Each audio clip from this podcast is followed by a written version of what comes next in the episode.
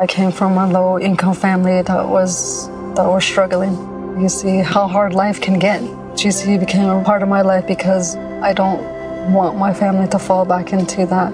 I never thought education would take me this far. I'm still young. I still have a lot to do in my life and just want to get things done the way I want with a good education under me.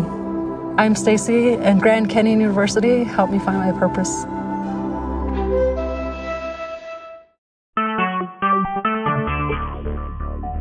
Talk shoes. Recorded live. Hi, hi everyone. It's January the eleventh, twenty seventeen, eight twenty-four p.m. Eastern Time. Uh, the guest speaker is good old Russ, who likes to uh, go over the uh, balcony. Huh. I, I can't talk. I don't, I don't know how to talk. Okay, we have a question. Who, who is Russ, and what is his claim to fame? Well, we're not saying that's guest four. We're not saying Russ has a claim to to uh, fame. Yes, I do. Oh, go ahead, Russ. You got the floor. I am the I am the global head of the Glue Klux Klan. I help people stick together. That's my claim to fame. That's why I make these calls. You need to go to Top Morris's call right now and talk about that. Yeah.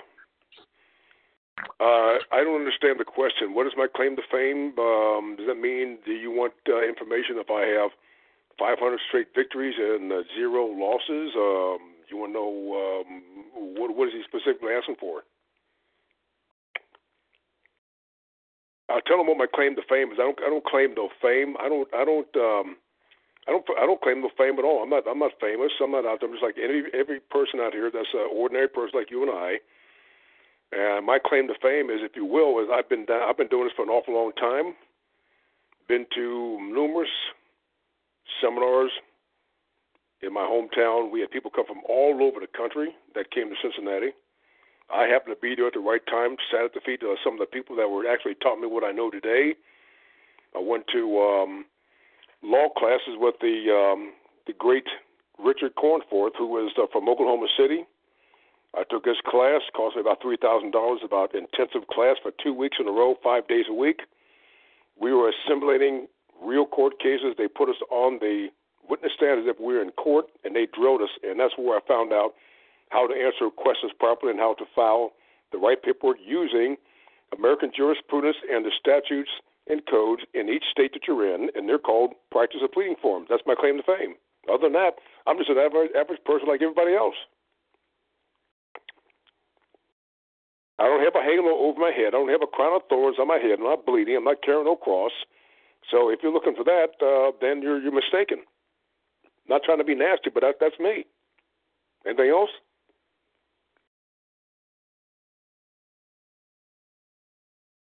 A voice from the tomb. No response. Yeah. What would you like to talk about tonight, Russ? Well, I want to find out what the, the people on the phone, what do they want to talk about? They want to talk about what to do in court, what to say. Um, I'll give you a heads up on what to say, what kind of paperwork that you should be looking at in every state, what you should be looking at, what kind of books you should have in your possession right now to get you up to speed. Because if you do this and take action the next month or so, you're going to be way ahead of the American people. I had a question. Yes. Is it really okay to say something in court at all or anything? Is it about... Uh... Is there such thing as uh, like the second you, like is there such thing as the second open mouth they they gain jurisdiction of you? Like what's that all about? Like like in your opinion? Well, I, I was like that too. I, I used to think that way when you go into court and you open your mouth and you automatically get into jurisdiction. No, that's not true.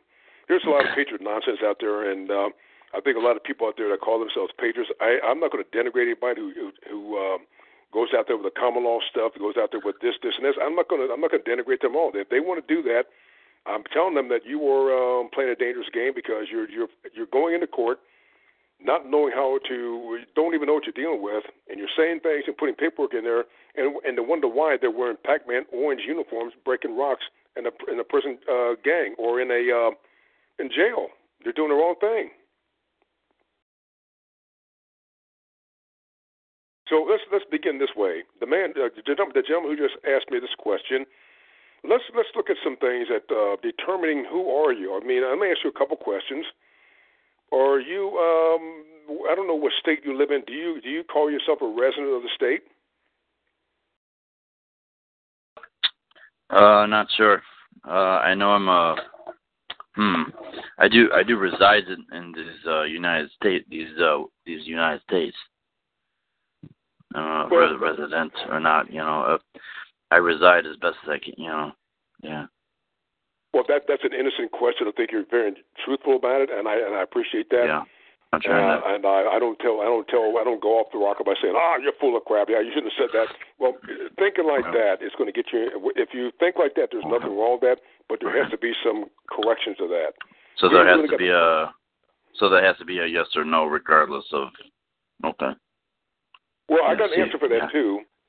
Is that we're gonna we got to we have to start this call up by asking ourselves, who are we? What uh, people? A lot of people say that they are U S citizens, that they're a citizen of the United States, they're a resident, they're a fourteenth Amendment citizen, they're a child of God, they're you know the embassy of heaven, all that stuff. Oh, man. And when you when, yeah, when you start going out there with that kind of stuff, the judge's gonna look at you. His eyeball's gonna rotate in the back of his head. He's gonna say, "Lock that fool up and give him a, a bowl of soup."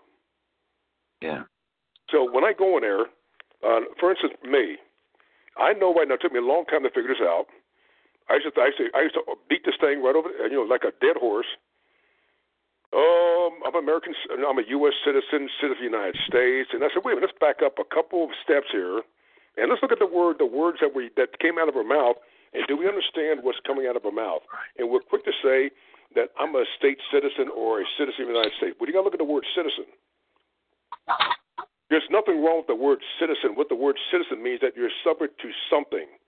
Now, if someone asks me if I am a U S citizen, I'll tell them no. And the reason why I tell them no, because I do not have any documents in my possession, nor do the governing powers out there have any documents that declared my U S citizenship without my knowledge and consent. But right now, I can come in there and tell you that I am a, um, uh, what do you call that, a stateless person. If you look under the U N Charter, under Article one, there's a definition called stateless person, or I tell them I'm a foreign national. Well, what do you mean by that? Well, they say that where were you born? Here's here's a question they're going to ask you to get you, and they're going to trip you up. They're going to say, if you're not a U S citizen, what are you? What state were you born in? And say that you were born in Pennsylvania, and you say that I'm from um, Harrisburg, Pennsylvania. They say, aha, you're in the United States, one of the fifty states of the United States, so you, they make you a U S citizen. Well, here's what I tell them. They're going to ask me, where are you originally from? And here's my answer to that. I tell them, where am I originally from is outside your jurisdiction. They're going to say, what state were you born in? In the state outside your jurisdiction. See how I rolled it back on them? Hmm. See, let them answer their own question. If they're making the claim, make them answer it. So I would ask them this. If they ask me if I'm a U S citizen, if I'm a resident of the state of Pennsylvania, something like that, and I would tell them truthfully, I don't rightly know. Um, I, I'm, I am unable to answer that question because I need more validation, verification of your question. What are you exactly? What are you asking me exactly? So what they're trying to do, they're trying to get you to say that you were born in one of the fifty states. And say, aha, we got jurisdiction because you're part of the United States. That's their opinion. I don't care. Cool. What I don't, what I don't want to do is get into an acrimonious debate with them, going back and forth, going back and forth, hitting the ball over the over the tennis net. Back, I'm not going to do that. What I do is put the onus back on them by ask, answering their question with another question. Cool. Okay, check this out, Russ. I got another goofy patriot uh, theory. I want you to help me clarify it, too. Lay it um, on me, Big Daddy. Just lay it on me. Um, I'm sitting back in a... Okay, now instead of opening the mouth and then they, they gain jurisdiction on you, supposedly that like when you make a statement, uh, that's like the same as a claim. You're making a claim, and supposedly that when you're making a claim, you're you're, you're bringing a controversy, you're bringing a, a problem into court when you do that. I don't know if you ever heard of that. I heard that too. That's incorrect. When you make a statement, you're not making a claim. Okay. You're not making a claim. Uh, let me give you an example. You go to court. You got all your paperwork in front of you. Now, have you been in court yourself? Yes. Okay. When you have you do, do you when you go up to the um, to talk to the judge, do you go through some kind of like a little gate? Or, or uh, I never went. Yeah, I never went through there. That the the bar thing. Yeah, I never went through there to, in order to talk to him. That, that, that's not a bar. Or whatever you know, that whatever that, that is. Not, that's, not a, that's not a bar. You can go through that. I I, I usually go there, and I, the judge asked me, "Do you want to cross the bar?" I said, "Yeah, I want to cross the bar so I can get me a couple of drinks." Yeah. It, it doesn't bother me. Don't let that stuff bother you. It's it's all symbolic. You you go to the swinging doors like a saloon, and then they and they think we'll let them believe that if you go to the swinging uh, gate or the or this this barroom gate, you're going to go into the bar and you're given jurisdiction. No, what what I do is that uh, I'll give an example of what I do. I have paperwork in front of me before I go into court. Uh, I'll give a simple example. If I have a traffic ticket, the cop says, "That little black boy, he went over ten miles over the speed limit. I'm going to get that fool." I said, okay, I'll get the ticket. I'll say, see you later. I'll see you later in court. So what I do in the meantime, I take the ticket, and I ask the, I ask the cop nicely, what district do you uh, work in? He said, well, I just want, I, just, well, I might just, I might just uh, drop by and say howdy doody. So he said, I'm in District six, uh, one two three Butthole Street. So what I do, I take the ticket, make a copy of it, go right back down and give it back to the issuing officer down at that station, whether he's there or not. Why? Because why are you holding on to the ticket? Aren't you acknowledging that you're going to have something to discuss? Yeah. So in the meantime, I prepare three documents. I'm going to give you a copy if you want it. Anytime that you, if they come after you and they're calling you alleged defendant, the first document that you have to file is an answer and counterclaim, because that ticket, they're claiming that you committed a crime. We don't have the evidence yet. We can't prove it, but we're going to talk, go into court, and we're going to discuss it with you. And if you go in there and argue on the wrong side of the issue, they're going to nail you. So you get an answer counterclaim, and then if there's a prosecuting attorney, I'll file what is called a uh, motion for bill of particulars that's aimed at the prosecuting attorney. And I, the third document that's most damaging is the motion to strike and dismiss. We did that in North Carolina. I helped, I helped a group of people up here twelve weeks ago and beat the crap out of them. We went up there to court, and I told the guy, I said, I want you to listen carefully to what I did. I schooled him what to say when they go into court, when they ask you, how do you enter, how do you want to enter a plea? I said, say this word for word verbatim. So the prosecuting attorney, she was a nice looking lady, and she got up there and asked uh, this gentleman, how do you wish to enter a plea? I said, repeat what I say. And here's what he said. Ma'am, I am unable to enter an issue of plea this time due to the insufficiency of the pleadings of the plaintiff on the on the charging instrument. In order for, me, for more, in order for me to frame a responsive answer, you should have seen the look on this woman's face. Uh, uh, well, well, well uh, calm, calm down, prosecutor. Calm down. Here, here, here's a glass of Kool-Aid. Calm down. So they asked it again. So I said, say this damn, say, say the same thing again. So she got frustrated and asked three times. It gets that old knock three times. We said the same thing over again. So she got frustrated, and you know who's who was on our side? The judge. So the judge asked the prosecuting attorney, what do you want to do? She said, well, uh, I'm a little flabbergasted right now. I need more time. Excuse me, lady, who needs more time, you or the state? You should have seen the look in her face. Who needs more time, you or the state? So I told him, I said, in the meantime, I want you to call up there. And the weeks that followed, and there was no paperwork filed by the prosecuting attorney. So I went back up there twelve weeks later, and guess what? Went up to the prosecuting attorney, and she said, Uh, what's the disposition of the case? Oh, your case was dismissed. Now, when they do that, the first thing you have to do is go back down to the court and get what is called a journalized entry within the next day or so, because it, it'll you got to get a journalized entry where the judge dismissed the case. He's not going to tell you why. He just checks the box, dismissed, and you're out of there. So that's how we got him. So one thing about that, too, is the judge is going to ask you some questions, and here's what I do. He's going to ask my name. He said, are you John Jones or something like that? I said, um, excuse me, Judge, before I can answer that question, the first thing you want to ask that judge, uh, is he a is, is he a public servant? Yes, he is. Excuse me, Judge, do you have an oath of office? Yeah. Another question you want to ask him, did you um, are you operating under any type of immunity? These are the questions that are not being asked, and when we do that, we, we, we sink their ship on that. You got to ask him, are you operating under any immunities that I need to be aware of before we get started? Oh, what, what do you mean by immunity? Uh, come on, Judge, I'm not that stupid. Are you operating under what is called a Foreign Sovereign Immunities Act? Did you know that, that the, the, the public officials, there are three types of immunities? Now, let, let, let me name them for you. Judges and prosecuting attorneys are operating on what is called absolute immunity.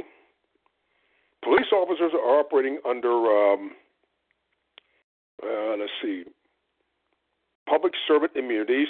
The bailiff of those guys are operating what is called qualified immunities. Now, here's how I set them up. If the judge says, yes, I'm operating under absolute immunity, then right there I would tell him, for and on the record, I claim all prosecutorial immunities. You know why I'm going to, I'm going to claim that? Because they are, are going to adjudicate a case based on uh, evidence or presumptive evidence with no, fa- uh, no factual evidence or factual uh, allegations with no evidence, because it's all based on hearsay. So you destroy them on that. Awesome. So if the judge says, and, yeah, so if the judge asks you, and, are you Jerry yeah, Jones? Yeah, go ahead. I'm sorry. He's going to ask me, is your name Jerry Jones? I say, what is the relevancy of that question? Do you live at one eighty-six Bullshit Boulevard? What is the relevancy of your question? What he's asking you is he's trying to verify with you, which is called joint of issue, are you agreeing with the fact that he has on his paper about you? Why would you do that? That's why I asked, uh, answered her question with another question. Awesome. Hey, and by the way, um, so when so when I when I also walk into there like that, I'm gonna have a sense of all that stuff that you just said, like like in case they do that, and then I can then right away I can just test them on that, because I'll I'll know that like like from my own heart, like that, that that's what's true, right? Right. Now, what you want to do, you want to go in there as calm as you can, because what they're going to try to do, the, the whole court system is based on adversity, and it's based on um, what I call a ritualized form of terror. Don't go in there playing that game. Another question when I ask him is this: excuse me, uh, Your Majesty, or um, I mean Your Judge, is um, is this case, is this court properly in session, or is it properly, is it lawfully in session, or is it lawfully been convened? And you want to ask that question. You know why I ask that question? Because if that ticket is based on uh, presumption of facts with no evidence, don't you think they're trying to adjudicate a case that has no evidence? Okay, Russ, you also you also end up mentioning about uh, the ticket. Uh, it has to have the race seal. Uh, I'm sorry, you you you did mention that, but I also no, mentioned no, no, that. No, no, no seal. It has to be, all tickets have to be uh, they have to be sworn in by oath of affirmation. There was a judge on T V a long time ago. His name was Judge. Right, right, we know that. Right, yeah. And he said, so I, I, the officer yeah. actually with oh, any oh, ticket. Oh, or affirmation. With any ticket, they have to have an affirmation. It has to be it has to be sworn by oath or affirmation. If it's not, and if they're not, that's where you got you got to get them on that. If it's not sworn on oath of affirmation, what's, what is that ticket made? What what do they? If they haven't sworn the ticket by oath of affirmation, what is that complaint? It is hearsay. So my yeah, because they guys, can't be a witness. Well, well, here's what here's how they're going to get you. They're going to say, we're going to call in the witness. Well, who's a witness? The police officer. Wait a minute. Was a cop in the car by himself? How in the hell can he be a witness? He looked at himself in the mirror and said, hey, handsome. You see what you see what they're doing, folks? They're, they're playing games. You got to catch that right there. How in the hell can a, a cop be a state witness if he's if he's there by himself? He wrote he wrote something on the ticket that he himself cannot prove. Well, that also goes back to um the cop can't be a state witness. He can't. He can't. Correct.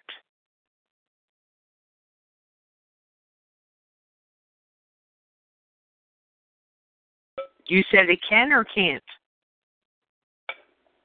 There's no way the cop can be a witness. How can he be a witness? Witness to what? Right. So, therefore, he goes on the stand under oath and acting on the side of the state. All right.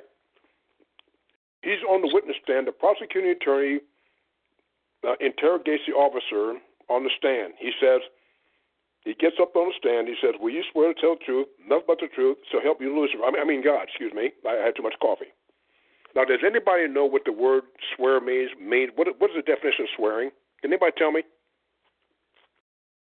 Go for it. Hmm? Anybody can answer. What does what does swearing mean? He's going to swear to tell the truth. So help me God. What does he mean by that? He's going to swear. What does swear mean? I will effing tell the truth or effing help me. No, that's, that's Ooh, not swearing. That kind of bad language. Boy, that made my pants fall down. Ooh, you gotta cut that out. uh, now look, now now look, now look here. I say look. All right. No. Well, does anybody swearing know what the word swear is, means? Um, Well, I found the answer, and here's what book you guys got to get. I'm going to give you guys a little test. You can go down to the library or go down to uh, Barnes and Noble's, and these were the Negroes on Hangout, excuse me. It's called the Merriam-Webster's Dictionary and Thesaurus. It's the revised and updated edition. I'm finding all my answers in this book. Yes, sir. Yes, nice. sir. What they say down in North Carolina, shoot me, pappy, while I'm happy. Yeah. Now, what does the word swear mean? Swear means to make a solemn promise. Now, let's take that, let's take that apart. If you swear to make a solemn promise, don't you think there's a loophole that where they can tell the, the half-truth, to make it look like it's the truth? Yes. So here's what I'm going to do. I'm a smart-ass guy. So I'm going to sit back there. I'm going to watch the prosecuting turn to go to work on this police officer. So it's my turn. I said, well, thank you very much, prosecutor. Sit your ass down. I've got to, I've got to talk to this officer right now. Shoot, what you talking about, fool? So I get the officer, and I said, um, I said, you did, you did a splendid job, officer. I'm going to ask you a couple questions. Before we do that, uh, didn't you, did you not take an oath to tell the truth and nothing but the truth? He said, yeah. I said, well, would you want to do it again, but under this time, would you want to swear it under penalty of perjury pursuant to five U S C five fifty-two and under penalty of perjury five U S C five fifty-two A? That judge's going to come down off the bench. Yeah, you, you, you, you, you, you can't do that. Oh, really? What I just did, I just... Uh, I just destroyed that police officer because if he swore to tell the truth, but this time I'm saying, can you swear it again under uh, the penalty of perjury? The judge said, you can't do that. Yes, you can. Now, can uh, now can the judge or whoever was there, can they can they test you by trying to trying to um, um, uh, uh, take something else from the U S C that they might know that uh, to try to try to throw you off with it? They can't throw me off. I, I know what I'm doing. I know. I, they, they know exactly. When I go into court, I, when they hear me talk, they know I ain't bullshitting, boy. They know. They know me. You gotta watch out for that guy. He he he he's got a reputation. He we gotta watch out for that guy. Uh, uh, I don't feel too good. Cool. You see what I'm what I'm telling what I'm telling you, folks. You you the public. We get more power than they do, and I'm asking. I'm telling you guys. You'd be surprised how much power you really have. You just got to use it right. The judge so would say, well, well, go ahead. So the two, so the two main things that you should learn, uh, just to kick their butts in the court, there is to learn uh, American jurisprudence and U S C. Well, not really. What I would do is I'll have you go down. I want you to go on the internet, or you go down to the public library, go to the law library in your state, or maybe a college university. Go down to the library and get and talk to the librarian and ask to get the. Uh, The civil and criminal practice uh, practice and pleading forms. You got to get that because if you get copies of those, you're going to be way ahead of people. That's where I kicked their butt in Cincinnati. I came back and used the same paperwork on them, and you should you should have seen the look on their faces. You you can't come in and use your own statute. I just did. Bye. So what I did, when I when they dismissed my case, I was so happy. I drank a couple of beers, and I uh, played my banjo, and, and I made a couple of Negro spirituals called Lord, Don't Let the Master Hit Me No More. I, I had a good old time. Thank you. How about that? Hey. Okay, we we have a question. Uh, Rodney oh. K. No. You are unmuted. Hmm? Go ahead. Okay, Rodney K. Hey, yeah, I had to mute myself. I thought you, you would do it. Hey, Russ. Yeah. Good to hear you, and let me apologize. I had to hear that debacle Monday, and uh, it was ridiculous. You, you ran off. Good to hear you back. Still staying in there. On the Title five that you just mentioned, hmm? and the other U S titles, I want. Uh, well, I'm trying uh, to gather the statutes. Yeah, I'm trying to gather when, if any, are they applicable? Like when we go down, let's say we. It, we we have a contract or an agreement, the policy of the company or administrative code seem to satisfy that. So when would a U S title, as as you mentioned, Title five, even be relevant in in a uh, traffic case when when what they do in court is usually considered sufficient for the court? Okay, well, Russ, yeah. Yeah, hold, ahead, on, I'll, I'll Russ hold on, Russ. Hold on, Russ. Russ is more into, um, I'm sorry, Rodney is more into the traffic. Yeah. Driver's license, no. tags, oh, plate. No, no, no. Oh, no, that's what, no, we're doing that on a separate side. I, I'm more into the specifics. Like, isn't it administrative? Like my company, I'm going to have rules or titles based upon the statutes that, you know, kind of resemble because they're really good, you know. But for my company or my home, my policy or my statutes would work fine. So why would a statute, like United States statute, really only be applicable if you were not the entity, the jurisdiction that they're claiming? Uh, it depends on what the issue is. Um, are you, or if you're coming in as a, um, a defendant or a plaintiff, um, that that's what I would uh, I would definitely be able to answer that. If it depends on what side of the table you're on. Yeah, because I, I often hear about the like the tax code, though, is it Title twenty-six?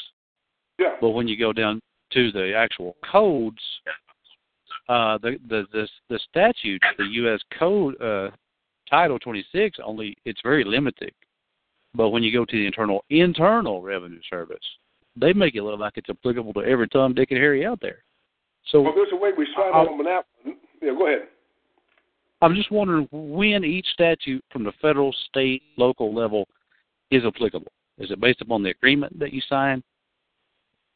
No, you not without? Really. No, no. Are they all applicable at the same topic? Can Can you elaborate? It, it, Do you understand my question? Yeah, and I'm going to answer that because sometimes it's all based on assumptions and presumptions. Just be, I'm going to give you an example about this. When you uh, file a ten forty every year, what does that say about the person filing a ten forty? That you were paid federal income. Okay, but there's a way. Well, uh, no, actually, it depends on what line you end up filling out. But go ahead, Russ. Well, hang on, hang on. Let me let me talk. I'll talk with Russ because this is good. So, here's, what's here's your opinion? What what, Here, here's what we did. We beat him in court, and guess who helped us fill out the tax form? The judge. Here comes the judge. He gave us a hint. He said, uh, well, you can go ahead and um, fill the ten forty, but here's what we did. We figured out what he, what he was saying. He said, go ahead and fill your name out there. It says uh, U S individual income tax or individual uh, taxpayer form. You put your name in there, and you put uh, gross income, da-da-da-da, where the numbers are. Now, here's the trick what we did, and we, and we, we did this to the I R S, and I tell you what, we beat the shit out of them. Excuse my language. Every line that you put the numbers on, let's say that the first question say, what's your gross? Well, they, well, let's say you made, let's say uh, you, Mark made one hundred ten thousand dollars, but on that same line, you put Fifth Amendment right asserted, every single line. Now, we went back in the court and gave it to the I R S. You should have seen the U S attorney. This guy must have turned pink. I thought he was. I was like, man, what, what happened? You, you, you, you, you, you, you can't do that. The judge looked at it and says, uh, the case is dismissed because he just answered your question. He just he filled out the form. They couldn't come after us. How about that? Well, why wouldn't you end up filling out, I think it's line five, uh, gifts? And actually, that's the taxes that you end up paying? Well, I wouldn't argue that. Just, just fill out, see what you want. Give them what they want, but yet you're putting a, you're putting a caveat on each line. That's how come they couldn't come after us. Hey, Russ. Yeah. That's a good topic. I've seen uh, case law or opinions and court rulings. Yeah. To where, like, like if I am a government agent or someone who's paid by the government to go out and build the railroad, you know, back in the day, the railroad deal. Yeah. If I take an oath and agree to be paid and work for the government, then yeah. Their theory is that it's not only, not only in this instance, it's not a violation of the Fifth Amendment because you have taken an oath to uh, declare your income because you work for the government or you receive federal income. But right. For every Tom, Dick, and Harry out there with the private sector, there's no oath, there's no duty. That's the key word, duty, to fill it out. Thank you. You hit it right on the head yes. Because here's what I tell the I R S agents. That's very good. Every statute they're coming after, I don't give a damn, but it's Title twenty-six, Section sixty-three thirty-one A, da-da-da-da, bullshit. They have, to, they have to tell you, under statutory construction and the legislative intent, where is the known legal duty? And I ask them all the time. I beat their shit out of them every time. Where is the known legal duty within that statute and the construction of the statute and the legislative intent found in the Code of Federal Regulations under the table of content or what is under, behind the table of context? And I said, they said, what do you mean by that? Behind the table of contents, what it means, that is, if it's not, it's not substantive. We beat their ass on that. Thank you. One one key thing, Russ, uh, I'm going to mute out. That's just good stuff. if people have a federal form now, ten forty is a federal form. It's presumed you have federal income or you're a government employee somehow. Um, if, if you put down on there, let's say you make it up. If you give a false confession, let's say you only got paid like two dollars all year. Yeah. But you put down, a, you, if you declare you made a million, then yeah. what you believe and attest to, you will be held accountable for. It's what you believe. And and like they say, it's only a lie. If you, It's not a lie if you believe it. Yeah, but here's what they get you. If you look at the very bottom of the form, what does it say? It's looking for federal income. No, it's when you sign that document, there's a, there's a couple words up there that nails you. Uh, I, I I would scratch it out and say, I declare I like to say pain. Yeah. I swear to pen and perjury that the facts herein are true, correct, and complete. I, I, I don't I don't believe it. Penalty of perjury. There you go. Why would you why would you want to do that? Scratch it out. Right, I do. Let me, th- let me throw this in there right quick for people who talk about taking oaths and everything. When something asks for you under penalties of perjury or you just swear and take an oath, they're basically yeah. saying we trust you. We trust you and yeah. we cannot We cannot disagree. If you believe what you say, we're not going to turn around and call you a liar. We're going to, uh, we're going to, uh, what do they call that in court? We're going to, con- it's your convictions. Whatever you swear to is your convictions, and we'll convict you if you want. But is, is, isn't it funny that they don't do that? Penalty, penalty of perjury? That's they don't right. sign anything like that. That's right. They don't even That's... give a signature. If they do, it's a scratch.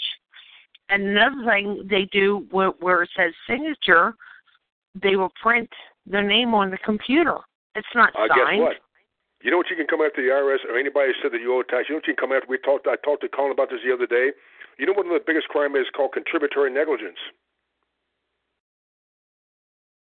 There's a court case that you look up. It's called Buffum versus Barcelona, found at two eighty-nine U S two twenty-seven. It says this, the standard of duty, actual or constructive, under no circumstances are fiduciary obligations relaxed. Who do you think they're talking about? Them. How about that?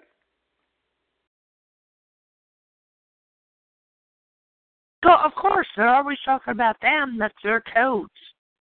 That's right. But see, the thing is, they're trying to apply that. Now, I said, excuse me, uh, do you have any factual evidence that the Constitution, Title twenty-six applied to me simply because I'm um, I'm um, I'm physically on the land? They say yes. I said, how do you know? Because you're here. No, I didn't. I beat them every time on that. Excuse me. What factual evidence do you have uh, that you can swear to a penalty of perjury that is true? They can't. Well, that also goes back exactly, but that also goes back to um, property tax. How they yes. end up having you as a resident. Everything yeah. is cousins. Yeah. I swear to God, they are. Yep. I got another question, if it's okay. Yep. Go ahead. Whether it's Internal Revenue Service or anybody, any company that you don't have a, a, a contract with, if you don't sign anything, which most people don't, but they still get letters from the Internal Revenue Service, and they also receive in those envelopes uh, not the estimated amount and a, a return envelope, and it's a corporate. Uh, stamp, by the way. It's a, it's not a personal man-on-man stamp. It's a business deal. And sometimes they say not for private use, but in, they'll show an envelope to mail payment to. Now, tell me, isn't that what we call mail fraud? Yeah. That's mail fraud, but, Russ, I'm glad you brought that up, Rodney K., because there there is a difference between the black ink on that postal to the red ink. One. Um, two, well, sometimes, normally when yeah. well, normally when they send you stuff, there is never a O M B number. Well, you notice the return envelope requires a stamp. Their letter to you didn't. And another thing, Correct. This is not for not for private use on the envelopes. Correct. And so to them, it's a, it's a corporate entity business deal. Actually, I'm going to move out. I'm going to find something I have here. It was back to um, nineteen eighty-three, I believe. I'll move out. I'll, I'll talk to Russ if it's okay. Hey, Russ. Yeah. When I when I had a, bought my car, once it was paid for, and the uh, owner released their lien or interest in it, uh, then I had the ability to change, uh, transfer the information and title it my name, blah, blah, blah, correct the record, if you will. So yep. I'm wondering on pro- property taxes when people actually do pay their mortgages and get no one has a lien or interest in it, is there a document or some way that at the county recorder's office you can actually go correct the record, just title only? Because they, they consider it a business transaction or if somebody still has a lien on it, and most people never go change that information. So it's still like a corporate commercial activity. Is there a way to change that so they can take you off the tax, you know, so they can take you off the tax roll? Is what I'm saying. Well, that's what that's what that's what we're doing right now in South Carolina. We're saying how did we, what do we want to do before you do that? You want to find out how did they place that property, which is called real estate, real property, uh, is um, how, how, did we, how how who put that on the tax rolls? Because in North Carolina, there's a slip of paper that we found in Ohio also that says tax rolls, and the clerk put the name of the person who owned the property on the tax roll. I said, who I said who gave you permission to do that? They don't have no permission to do that at all. I, I exactly. Think, they, they don't have the authority, and and normally with the tax that they end up putting in the court, it's just a notice, and the court just a, so, sorry. The court just files it without a, a judgment, without anything, court order. I know well, you and me, Russ, Russ and I we disagree with that, but me, they just file it. I want to help bring it home if I can, if I can understand it right. Hey, Russ, um, uh, similar with other stuff like a car, if you bring it from one jurisdiction to another, they want you to declare what's going on or the status with it, uh, ownership. So I think the county recorders, they kind of have a duty, like when somebody actually owns the land and where it's at, to declare it. And what they do is when they declare it, the county records it as kind of, sort of unsettled. No one really has a claim yet. Like you have an owner, they have a lien, somebody else is occupying it and paying on it. And then once everything is settled, then someone can come forth and claim, hey, this matter is settled. I'm a settler. This is my property. But few people rarely do that. So it's yeah. still a taxable activity. It's an excise for, for using it until someone claims well, it's, it's, it's, uh, it's owner, o- ownership. Yeah. yeah. Uh, so I'm just wondering, I wonder, I bet there's a form, or we'd have to look into it, to actually go correct that record, like like title only without registration, you know what I mean? Yeah.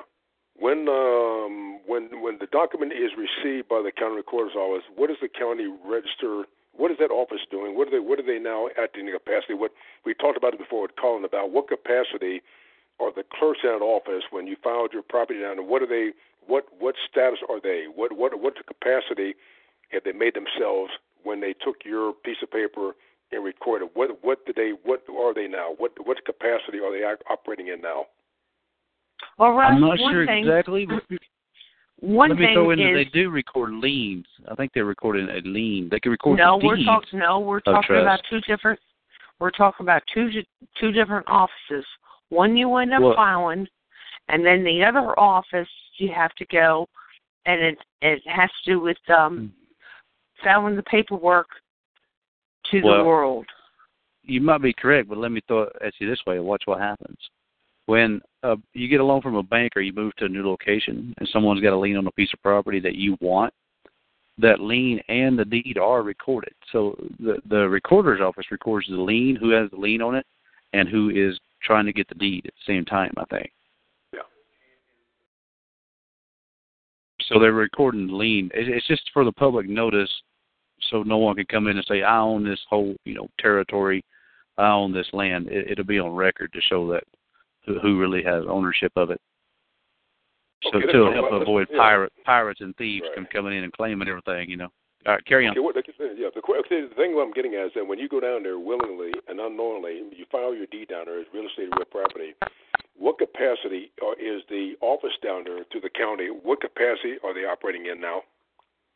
Notary public witness? No, they're actually operating in, they are acting as custodians of records. That's what they are. See, if you look, if you look at the logic, what I'm telling, what they're doing, they are they are they are custodians of records that they are led to believe that through their statute that is called real estate and real property. And I was telling uh, this young lady who actually called me to make this show. is if you look at the word property, it means something. But if you take the word real and put that in front of the word property, then it kind of slightly changes the, the, the original definition of property. Just like when you use the word estate, it has specific define, define, definable meaning. But when you put the word real in front of that, it changes the whole thing. It's color. It becomes colorable. So they're saying, I was telling this young lady today that um, when you look at real property and real estate, what the definition is under their dictionary, it says fixedness on the land. Well, no shit, because the house is fixed on the land, of course. And you tell me that you have a right just to, to put a um, a duty, which is uh, what I call a direct income tax on property that doesn't even belong to you. And when you have a loan for the bank, the bank is telling you that if you do something, that they have first claim and first lien on the property. No, they don't, because once you sign a piece of paper, which they did not, and the note was signed, the next time I do that, you know what I have the bank do? I said, I'm going to put my signature on this piece of paper, and I want you to put the words in red, paid in full, because I just paid for it, didn't you? Let me, let me ask you a question on that. Now, I've heard some people talk about this, and I think it's applicable, especially when you look at artists, uh, music, musicians. Mm-hmm. Now, Cheyenne's not a fan of Rob Reiner, but what about, instead of correcting the record, just re-record it? Re-record it into what venue? I don't know. I'm just uh, throwing it out there, because you, okay, you, you well, can't change the previous it. document, but well, if you re-record it. We, we found the answer to that already. We were doing it now. Huh. Uh, have okay. you ever heard of, uh, what's this guy's name, Michael, um, have you ever heard of a, a lawyer down in Texas? His name is Michael Menz. Have you ever heard of a book called The, Under, the Underground Lawyer? Yeah, you know, I liked him at one time, but uh, he's kind of fishy to me now, but yeah, he's good, though. I don't know about that. No, he's pretty damn good because he's authorized to practice law in thirty states, man. He's pretty damn smart. Yeah, uh, but uh, if you observe it, he stays in the bar area. He stays in the, the what we call the legalese world, and he, I, I have a he, he goes after he, he, uh, he, yeah, he goes he, after he, evildoers within his own business. There. Right, but what I'm looking at, what I what I what I got out of his book, he gives you a sample or a template how to write your own deed. That's what I do. We're writing our own deed. See, you, they're not going to correct the record. You have to. That's what we're telling. When we say we, we asked them in Cincinnati, did you correct the record? What do you mean by that? You go down and correct the record, and you and you go down there and file it. You're the one that corrected the record because they're not going to do it. They're operating under what is called municipium. Don't expect them to do that. Most land today is uh, between another man or bank. You know, we usually buy it from somebody else. Few people rarely go out and actually uh, stake out land anymore. But yeah. Thank God the state holds all territory within the state, and just need somebody to go out and make a claim or stake yeah. a claim and settle settle it. But yeah, mo- most problems today are between two parties, which the state usually tries to uh, yeah. make sure everything's equal and fair play, I think. Yeah. Well, first of all, what you got to do is you want to see what, what we do is what we're doing down here in North and South Carolina. What really are nailing to the wall, and I'll, I'll explain this young lady today. If you ask the right question, one of the questions you want to ask them through a FOIA request. Does the state to the county have any uh, claim uh, that they or have they filed, unbeknownst to you, of what, what specific claim or lien do they have on interest in the property? Did you ever look at the word interest in a dictionary? Look at the word interest in the dictionary. I found out what it means. So my question, when you know, I asked this question two weeks ago, when you go into the courtroom, where is the court? Is the bench, the judge. That's right. It's the judge on that bench. It's got nothing to do with the room. That's called a courtroom. The focus of attention is that man or woman in the black robes that's trying the best to adjudicate a case that they may or may not win. So all my energy is going to be directed at two main actors. I'm going to look at the judge, and if there's a prosecuting attorney, if I court a record, fine, I want to court a record.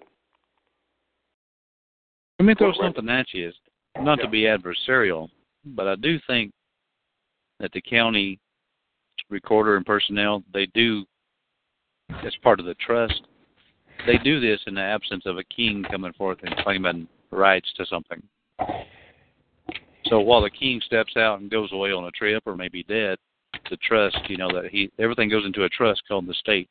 or the county, okay, and that's what they're out, but, that's but, what they're over you, that's what they're overseeing until the king right, returns. Right. Okay, but do you know what? how to get do you know how to get access? If that if that theory is somewhat correct, how do you go out there and get that information? Oh, we could go all night with that one. I don't know. No, What's your no, opinion? It's very simple. It's, it's very simple how to do that. You can, it's very simple. You got to. What I do, I put my Sherlock Holmes hat on and put my little spyglass out there. I'll make FOIA requests, and I go down to the county administrations, and, and I do a FOIA request pursuant to the uh, uh, Public Records Act in each state, and ask them specifically, is is you are you operating under a trust, and where is the trust that I could take a look at it? Uh, if you have some kind of a secret trust, are you operating under a type of, a type of trust that um, that are you maintaining some type of a level of secrecy from the public that you know that you're not authorized to do? You want to get your answer. What about this angle? To set them up. No, if you if somebody's being very noisy in the background, if you go to them and you've got a piece of property, it's all yours, paid outright. Only you have an interest in it, and you want to correct the record to be taken yep. off the tax roll, and yep. they refuse to. Then you then I think you've got a claim. Then by what right? You know, do you have to tax uh, an activity that's not, you know, that's private? You know, what do you think? Well, if, if, if they don't respond, what we're getting them on is called nihil dicet. So what we do, we're going to um, a civil. It's a civil case. You file a civil action against them. And when I was telling someone down South Carolina, they said, "Well, how do you do that?" I said, "Well, if you go on the um, uh, that's why I like the internet so much. I use the internet, and you get templates where I found out where how do you do." A civil complaint with uh, counts. Do you know what a count is? Yeah, it's just someone who adds stuff up, tallies stuff up, yeah.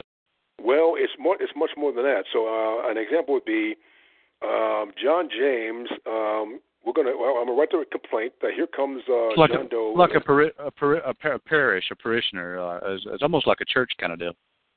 Well, what what you're going to do? You're going to make a uh, you're going to make you're going to file the the complaint with a claim. Say that the claim is that he committed, let's say, first degree murder.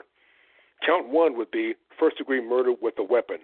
Count two would be count uh, with, with a murder with the intention to kill or to, or to uh, commit murder. And then you go on to say what those are called specifications. And if you look at it closely, it's very simple of how you write a civil complaint with the uh, you, you make the claims with the counts with specifications. And if, even, even if you go on to YouTube, there's so much information out there on how to how to what to say. It, it already tells you what I've done. I took I took a lot of notes, got the paperwork, put in my files, and I'm ready to go. I'm ready to go. I'm ready to roll down the assembly line with this. It's already done. That's why people should take an hour or two, maybe a day, just uh, look through the internet. Uh, I was telling this young lady today, uh, look at uh, look at it. If, if uh, she needs more time, I said, well, what do you do? Well, you want to file a uh, what is called a motion for enlargement of time, which means you need more time to formulate an answer. So they'll say, well, how much time do I need? I need another two weeks so I can formulate, so I can get all the paperwork done, so I can formulate a correct response to your claim. That's and they'll give it to you. Hey, That's Russ is point. telling the people right. If anybody hears this now and uh, the yeah. recording later, I, I, yeah. I was inquiring with my county recently. I said, look, you got all these rules and regulations, but I just don't. That just doesn't suit me. Here's what I want to do. And a lady was at the county was like, well, let me transfer you to our. Um, this is no joke. Title forty-two division, and it's a, yeah. for civil matters. Yeah. And once I was transferred over, she says, hey, look, if, if these codes or if somebody's, you know, doing something that's violating your rights or causing you harm and telling you you have to do this and that, all you got to do is make a civil complaint, and we'll get right on it. There you go. They'll give it a template. All right. In honor of uh, Aquila, keep it moving. This is good. I like this. So if you look, if you if you if you go if you Google it, I, one of my favorite documents is called a motion in limine. You ever you ever see one of those things?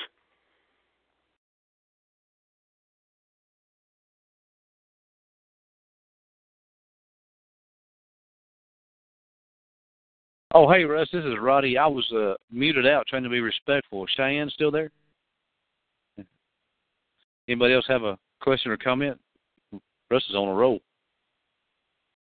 Hey, look! Look at look on the temp. Look at look at this called a motion in limine. Uh, L I M I N E. That means uh, in Latin it means at the threshold. This is a beautiful document. It sets everything up, and what it is, it it, it constitutes an um, um, a preemptive strike on the prosecuting attorney even before this individual gets into court. If we know how to use it right, it's almost like punching him in the stomach. You're taking the wind right out of him. That that that, that prosecutor attorney is going to be walking in court out of air. Oh, it just hit my stomach. It it destroys anything they intend to bring into court. Civil criminal matters are very good too, because what I do is uh, you want to get a motion for production of documents. If the prosecuting even so much as um, withhold document, that is called a Brady violation, folks. You you nail them with their own statutes, but we get them every time. Excuse me, Judge. Uh, the prosecuting attorney, we gave him a motion to production of documents or subpoena ducus tecum, and the judge, uh, the prosecuting attorney, didn't do that. So we're going to file what is called a um, motion for um, uh, what's called a um, what do you call that? Um, that you're forcing the prosecuting attorney to do that. It's um, motion for contempt. So you're going to file that. You got to put a motion for contempt against the prosecuting attorney. It works all the time. Well, let me throw let me throw an idea for you and others who, who have experienced this and want to try it. Once everything's settled and paid for, like your house and your land, nobody owns a lien on it. You hold it outright. You get the receipts. You yeah. you got the sandwiches and the ice cream stains to prove it. Yeah. How about just approach the county uh, uh, tax assessor or whoever you know handles the property tax, and say, I would like a uh, record of assessment. Or, or change. I would like to change the status. You know, taking off the tax roll because it's no longer. Uh, it's no longer out there in limbo. Nobody has an you interest have the but me. To do that. That's right. And then if it, it, uh, I think it's what Steve uh, Orlando Steve uh, called a situs, and on that record of assessment, when they have to go out and physically see what's being sold and taxed and commercialized, if if they didn't do that and there's nothing out there, they have no reason to fill that whole uh, assessment out and charge you anything. That's right. You're on the right roll because uh, you're, you're the only one that has to. You have to. You have to take. You have to make the initiative because the state's not going to do that. They're in the business of um, of regulation, taxation. You got to take it out of their jurisdiction, folks, which they never had in the first place. Oh, and guess what, Russ? On all the uh, t- uh, Internal Revenue Service paperwork that I've ever seen, where they just merely mer- mail a scary letter to people, the if you read the statutes without a record of assessment. They don't have jack crap on you, and they never, never show a record of assessment. Yeah. Uh, good evening. Can I, can anybody hear me? Yes. Oh, hello there, Chen. Hello, everyone. This is uh, um, my name's Vin James. I've been asked to call into the show uh, for a couple of weeks now. I've had a few problems, but I finally managed to get on now. So, um, is oh, there anything like you want to? Sorry. All right, this oh, is Vin. Like no, Vin James. Vin. Vin James. Yeah, I'm, a, I'm, from, I'm from I'm from London, England. Oh, um, gotta watch out for these guys. Hey, Russ and Cheyenne. Uh, they eat too much. I want to get your opinion. Line. Russ and Cheyenne, I want to get your opinion. I've been wanting to hear Vin James talk a little bit about uh, pseudo legal arguments uh, yep. with with oh, the yeah. accent that he with the accent that he has. Do you think he needs to back away from the phone maybe a half an inch?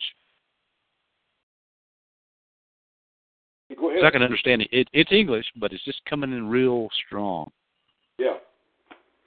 Okay, Russ. Uh, okay, this is well, the, this is the one guy I want, I wanted you to hear.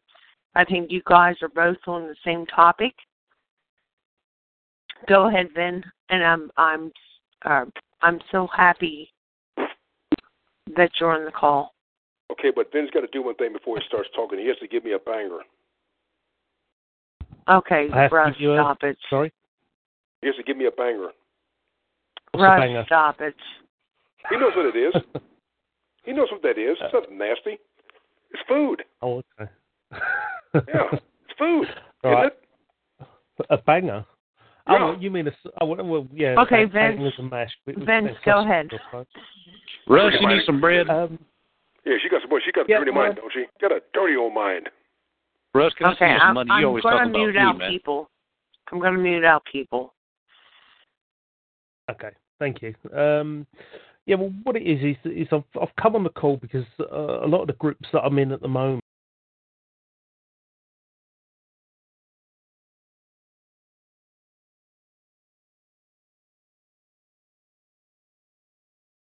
People are supposedly meant to deal with the cults.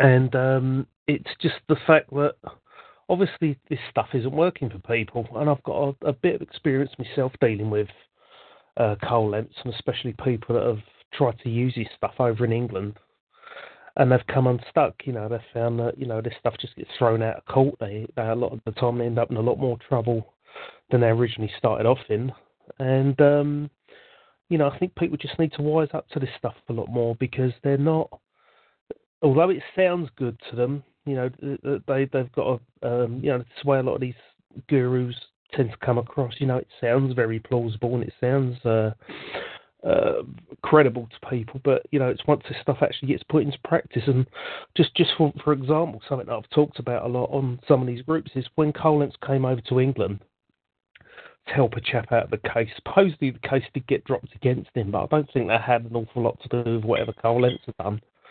But, um... he ended up coming over, claiming that he'd gone into the High Court in London, stating that um, there was this secret room that he'd found that didn't have a number on it. But apparently, if you found this room, there was a, there was a judge hiding away in this room where you could take cases and get them listened to on Queen's Bench or under common law or whatever. And um, apparently, this was something that was being kept hidden from the public, you know. And um, it all just turned out to be a lot of nonsense. Um, And it seems to be that Cole Lentz likes to sensationalise everything that he's done or, or has ever been involved with. And, you know, th- th- th- that's just one example of, of just a lot of the nonsense that he appears to talk a lot of the time. Okay. This, I'm going to stop this... you from there. Okay. I don't want to hear about Cole Lentz. I want to hear about your success. And I think um, you and Russ have a good bit in common.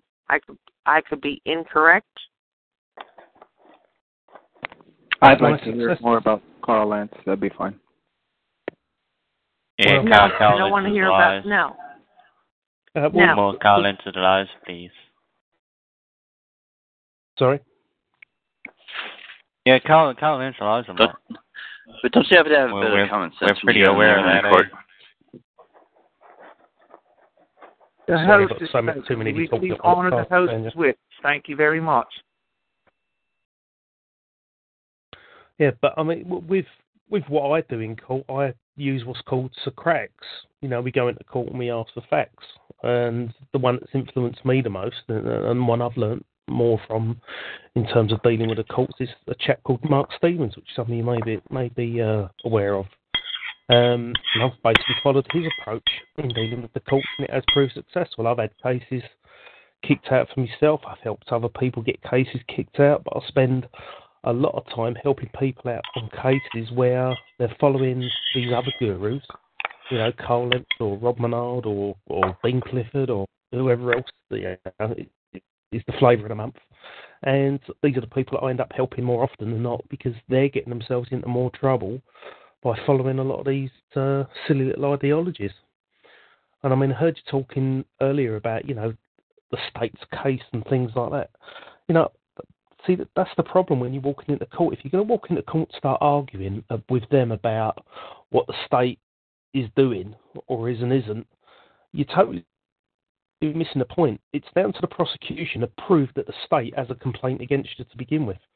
There you go. Ask them, ask them for evidence of that. Yeah, but, you know, like I say, it, it doesn't exist. It's just a concept in people's heads. The state yes, isn't real. Yes, you're right. That's right. That's right. Yeah. Yeah, I would like to have this call on on him and you, Russ. See how you guys uh, agree or disagree. Anyone would like, like to ask me? He's absolutely correct, because he said that the it's, it's saying the same thing I said. The body politic is a is a con it's a conception conce- it's a conceived in the minds of men that has no physical presence at all. And he's right about that, because when you He's right. You don't want to go in there arguing. What I do when I go into court, I put myself in neutral. I'm not going forward. I'm not going backwards. I'm answering their quest with a series of other questions. Yeah. So he's right. The, uh, they, they're coming into court with allegations uh, based on facts with no supporting evidence to in order to uh, obtain a conviction. There is therein lies the problem. So once you In America, what we do is we ch- we challenge the subject matter jurisdiction, the subject of what they want to bring into court to adjudicate. there's so many flaws in there because it's based on presumption and what we call prevarications, which is allegations only that have no evidence at all. There's no basis of any evidence to support their claims to uh, to in order to proceed to a conviction. There's, you know, they're, they're, it's, it's called a flawed legal process, and that's what they're operating on. They're operating on nothing but hearsay. Uh, so, yeah, that's basically on point. Yeah, um, but you know, it, it's. Yeah, I, I mean, I've heard, I've heard other people on these. Just correct the record, though. You know, it's like I'm here for there. I want to. I want to help that matter. I want to pay the debt, whatever. You know, why do I want to challenge yeah, everybody? You know. Yeah, but that's the thing. I've heard people coming on these talk show shows talking about. Uh, yeah. Well, I want a court of record then, if I'm going to be. I want to. And the truth of the matter is, no, no such thing exists. You know, we we don't have things called courts of records. That was something we maybe had in Edwardian times, five hundred years ago. They simply don't exist no more. I mean, when we have a court of record, what it means now is, is that simply the, the the proceedings are being recorded either through an audio device or it's being right, written down. Right. With I don't just that, mean like court. court. I don't just mean like court. I mean like like the record in general. Everything has been recorded. You know, like once it's on paper, it, that's the record. Transcript. That's the record itself. It's transcript. Yeah, transcript. Yeah, yeah, transcript. Yeah. Yeah. Yeah. yeah. But, you know, I mean, people start start throwing all these fancy words about, trying to make it sound like the court is this is more than it really is, and all, all it is at the end of the day is just a group of people pretending to be that. They're just pretending to be be be a cult. That's that's what they call themselves. It's the same with people in government. There is there is no government. Doesn't exist. Same as the state. Doesn't exist. It's just a group of people who call themselves that. That's what you got. And you know, this is the thing when, when you're challenging in court. You know, you've got to stick to the facts of the issue, and there's no point arguing about, about any of this stuff with them. If you do have something to to, to state yourself, um, then make sure you've got the evidence to back it up yourself. Make sure you've got the facts to back that up. And this is the approach, like I say, generally what I take in court. So, you know, it's the the biggest problem I have with a lot of this stuff, though, is like I say, a lot of these pseudo-legal gurus, as I call them, who are still running around, especially Cole Lentz, who still seems to be doing the rounds uh, even now, even after, you know, a few years now of him pretty much being debunked and, and shown to be a fraud. Um, and yet people are still believing this stuff that they're, they're talking about, you know, about when you walk into court and you don't you don't call your children children, you call them property, and the moment you use that magic word, that's it, now the court is going to know what you're talking about and they're going to restore your property and all this stuff. You walk into court dehumanising your own children that way, they're going to think you're a nutcase. That ain't going to help you, walking into court saying stuff like that. You know, so it's a matter of, you know, see, what, what what this all comes down to is this isn't about going into court and being able to argue your case. This is going into court and being able to effectively challenge what they're bringing against you. There you go. And you That's do that it. through some cracks, and you need you need a, a you need a, a fair degree of, of critical thinking skills, and that yeah. is a skill set, and that's something yes. that most people don't have. And it's not enough just to know a few fancy words or a few fancy phrases to go into court. You've actually got to be able to think logically and rationally, and if you can't do that, then you'll probably, you know, you're probably going to lose, because their entire system is based on fallacies. It, it's built to accommodate every type of fallacy and every type of ir- irrational, you know, concepts out there. It's also based and on you've got to be able to pick that apart when you walk into court. Right. It's, it's based on adversarial uh, relationships. Also, that's what they, they thrive on, adversary. Yeah, if you've got an adversarial case, simply means somebody is accusing you of something. You've got to have somebody who's an injured party and somebody who's the one being accused of causing that injury, and that's it. That's all adversarial really means. Right. So it doesn't matter if it's a traffic ticket you're being accused of, a speeding ticket, or something something more serious. Right, but these words, but these words are foreign to me, uh, foreign to me, like they're unknown to me, like adversary. Like, like what the hell is adversary? You know, I, I just want to.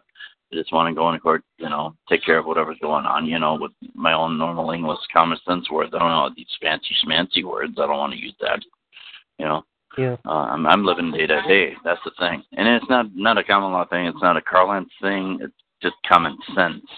It's just, you know, the stuff. There's no need to talk like that in the court. I don't know why they believe that they got to do that. It, it, it's stupid. It's really stupid. Just just talk plain English. Just yeah. talk plain English. Yeah, I mean, this whole thing about... Please? Sorry, say that again? Yes, could you allow the man to finish his sentence, please? Okay, sorry, was someone asking me a question? Yes, would you finish your thought, please? Um, yeah, it, uh, just something else I was going to mention was, was this whole idea that everything is legalese when you walk into court as well. You know, they use this, this secret hidden language in that, and, and that's complete nonsense as well. That isn't the case. That isn't what legalese actually is. You know, legalese is, is what's known as a... What's the word for it? it? It's it's called excessive language. Lawyers and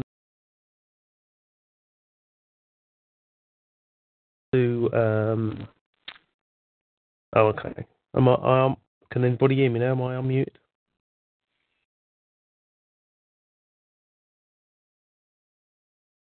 Okay, sorry. Someone else go ahead a minute. I, I think I'm muted out.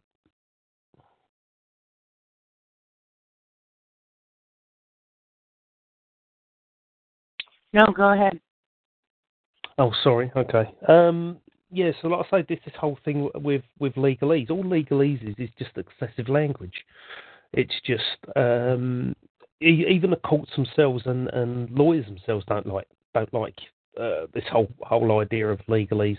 They even started a society uh, many years back called the, the Plain English Society, and it was to basically try and rid the courts of sort of legalese in the sense of them saying, look, you know, a lot of the time there's a lot of unnecessary language and unnecessary fancy words that get used in court. It's it, it's totally ridiculous. We don't need it. Let's just get back to plain English. And that is generally how all courts are meant to work. And that's the same for the American courts and the English courts. I don't know. I don't know as much about courts in other parts of the world, especially if anything to do with Europe. But um, you know, this is something that they they. They even despise themselves, this this whole concept called legalese. So this is another myth that gets, you know, uh, thrown about by these gurus, is that this is all to do with legalese and all to do with certain definitions of words. And something we, we keep getting, again, with people who keep trying to promote this, this type of thinking is... Sir, how long have you lived in the United States? Sir, how long have you lived yep. in the United States?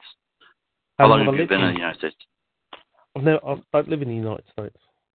Well then, what you know, what are you doing?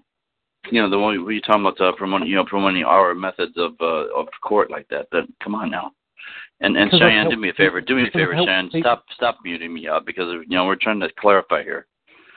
You know. Yeah, because I've helped many people with court cases in America, and I've actually sat in and listened for, listened to cases on live feeds where the language and the, the type of litigation that's taking place is almost exactly the same as what I see taking place in the English courts. So I've got a fair bit of courtroom experience myself. I'm not just getting this stuff off the internet and repeating it like a lot of people do. I've actually got quite a few years of experience now dealing with the courts.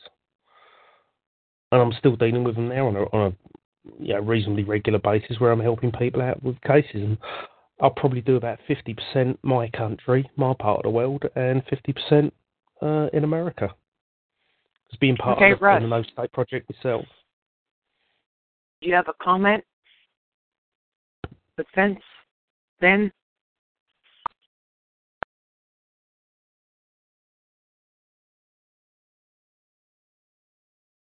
Go ahead if you want to ask me something. Well, Rodney K had a question. Rodney K, go ahead.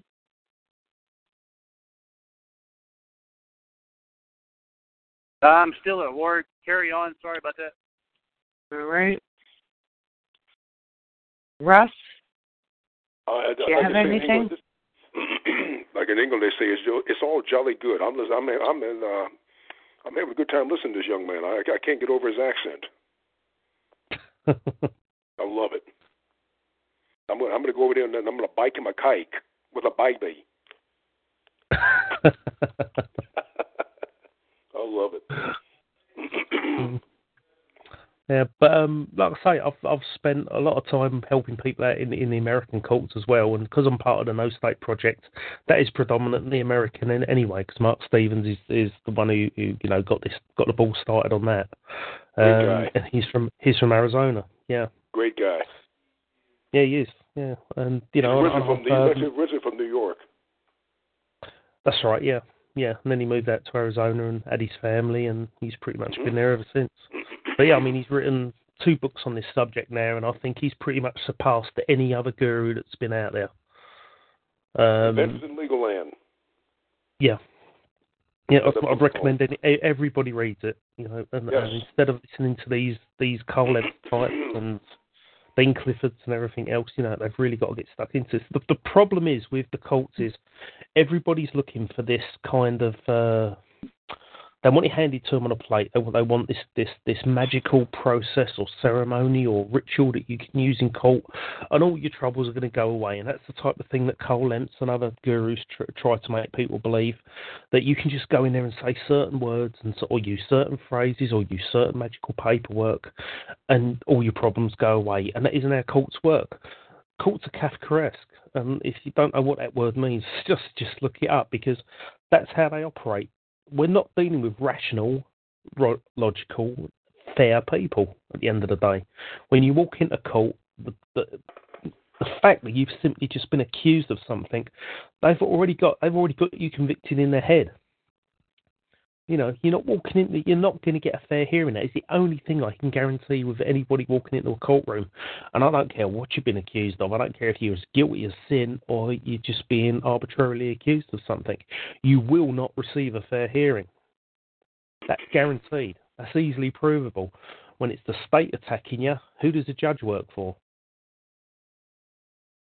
The state, correct? Same with my part of the world. They call it the Crown. The Crown's bringing a claim against you. Who's who's on the payroll of the Crown? The judge sitting in front of you. How the hell are you going to receive a fair hearing under those circumstances? That alone should be enough to prove to people that, you know, it's a rigged game. But it's it, but it goes even it gets even worse than that when you actually start trying to challenge the case and fight it, and you start asking them questions. One one of the most basic questions we ask is, where is the evidence to prove that the law applies to you just because you're physically in a given location? There you go. There you go. Yeah, and they can't do it. And it's the same with the presumption of innocence. Ask them if you presumed innocent, and then ask that, and they'll usually say yes. That's just the public relations that, that, that play there. But you ask them then, where is the, am I presumed innocent of every element? Now, what we, what you mean by that is, is that if they're going to presume you innocent, they have to presume you innocent of every part of that accusation that's being brought against you. So if you're being accused under a statute of some sort, say it's the Road Traffic Act or whatever, then they they cannot assume or presume that that, look, that that actually applies to you until the prosecution brings facts forward proving it does. And it's not enough just to simply slap a book in front of you and say, well, there you go, it says so in that book. It goes beyond that. It it's, it can't just be based on the say-so of words on a piece of paper. It has to be proven to apply, you know, the how, why, where's and when's all have to be brought into consideration, and they all have to be proven. And this is the thing. If they're going to presume you innocent, then they have to presume that that law doesn't apply to you. And what do they always say? The law applies to everybody. You know, and, and that's the problem, because if, if that's the attitude they take before they've even um, got you in that courtroom, well then that's an element, a very significant element of the accusation that's being brought against you that they're not considering, and they're not considering you innocent of it. So therefore, just that alone proves that they're not uh, proves that there is no presumption of innocence. It's only on a very limited uh, scale.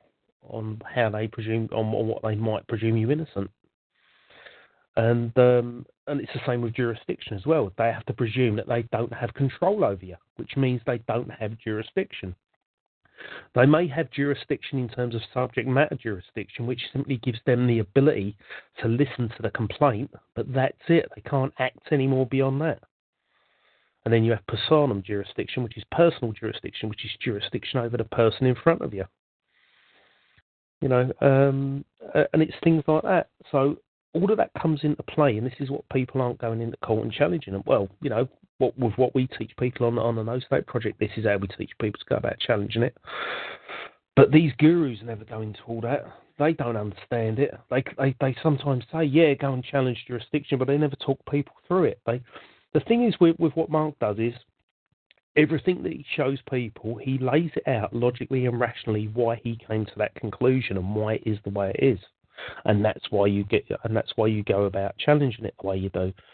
But the thing is, is with these other gurus, they never explain the logic or the reasoning behind it. They just state it as if it's fact, as if it's true, or because I read it out of a dictionary, or because of the, you know, a definition says so, and that's all they run with. And it, the, the only source of their uh, their claims is either themselves or it comes from a dictionary. There's nothing else behind it. They can't actually walk you through it rationally why they came to that conclusion.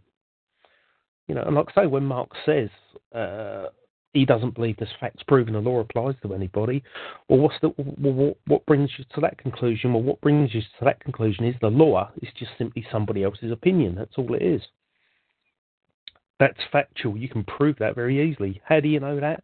Because a group of people who call themselves lawyers claim so.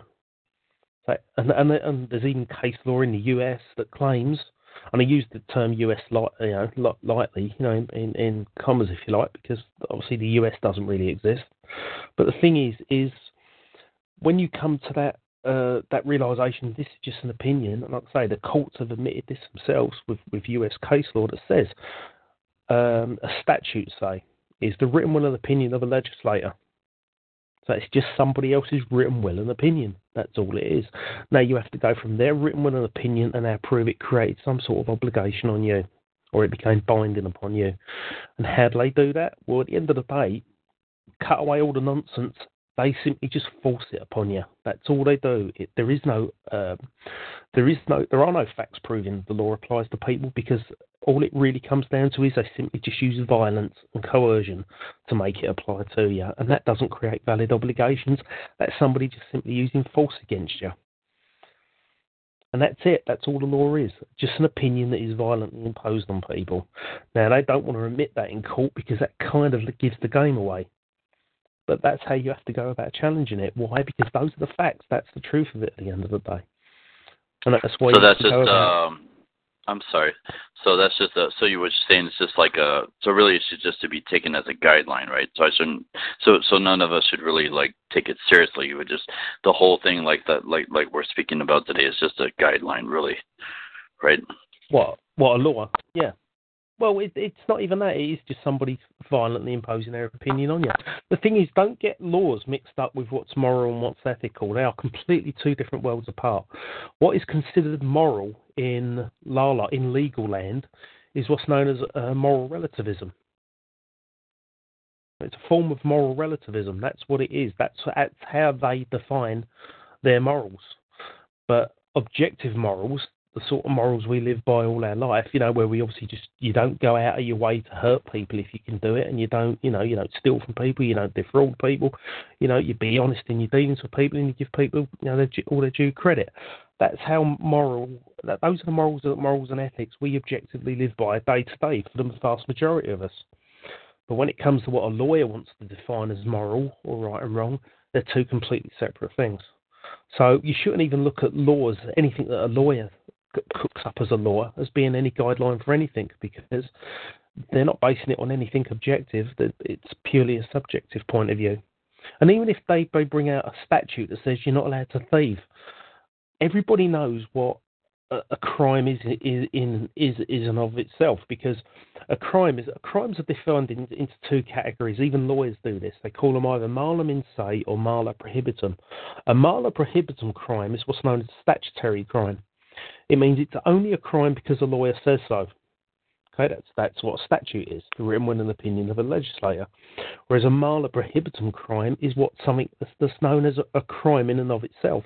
By its very nature, it's criminal, or it's it's harmful, it's damaging, it creates a victim, and that's usually crimes like murder, theft, fraud. And you don't need a piece of paper telling you that's a crime. People automatically know it's a crime because that's, you know, something that interferes with somebody's life, liberty, and property, irrespective of the opinion of a lawyer. So the the the the, the law that, that people should give credit to and take notice of is what we, we consider Marla in se and not Marla prohibitum, because Marla prohibitum could be any old bloody nonsense a lawyer decides is a law.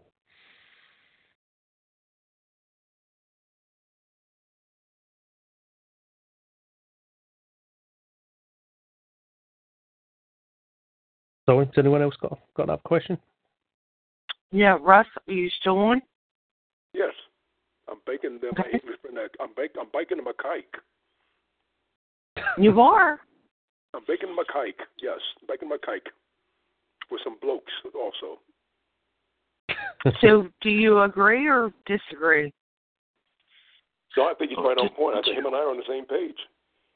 That's what I page. thought. That's why I wanted to get you two together. Well, he mentioned... It's Cheyenne. He, he mentioned it's Cheyenne. Uh, Cheyenne? Don't, yes?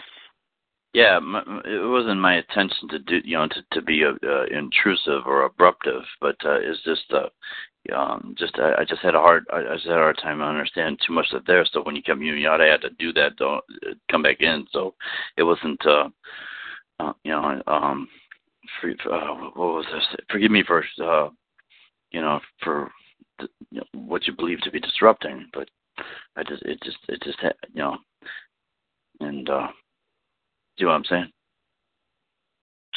No, I don't. I'm going to meet you out.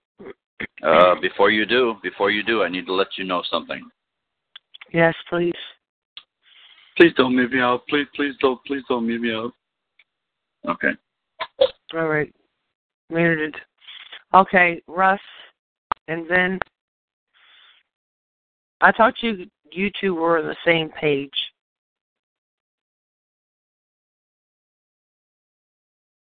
I, I'm well, hoping I was correct. Yeah. Russ? I'm here. Continue continue with uh, your talk with Vin. I think he's I think he's uh, I think he's he's, he's uh, on the same page. A lot of legalese, people think there's all like legalese. It's not real legalese. It's plain everyday ordinary English that people need to. to go in a court and explain what your position is. You've got to understand your status, what capacity you're operating in, and you have to ask them what evidence do they have in order to uh, sustain a conviction. They don't have it. Hmm. I think people are making... Well, I mean, the, to, I mean the, the capacity you're, um, you're really? operating in is... Really? All right. I'll move it out, people. Go ahead, guys.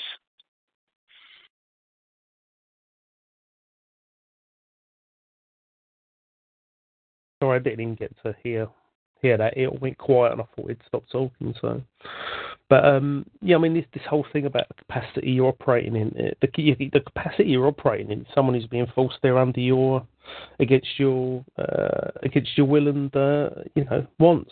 So you're basically there under under threat and coercion. Well, basically, they, they uh, want to end up getting your confession, correct? Um, well, yes, if that makes it easier for them, but you know, it, it's a matter of what they what they want you to do is is, is a lot of the time they want you to, to put up a defence, because once you put a defence up, you're arguing then, and that's what courtrooms are all about. They're places to argue, and, and an argument for them, for lawyers, is simply who puts the best best uh, story across, who sounds best, you know, who sounds the most eloquent, and the, you know, who, who sounds more credible. It doesn't matter if, if the story they're actually giving is full of nonsense, it's full of logical fallacies. If it sounds good, that's probably the one that's going to win, and it's got nothing to do with the truth. So the thing is, if if they want to get you to confess, it's more a case of they want to get you to put a defence up. And the point you've got, your, the, the position you've got to take is, is that I don't have to put a defence up until they've proven a case against me.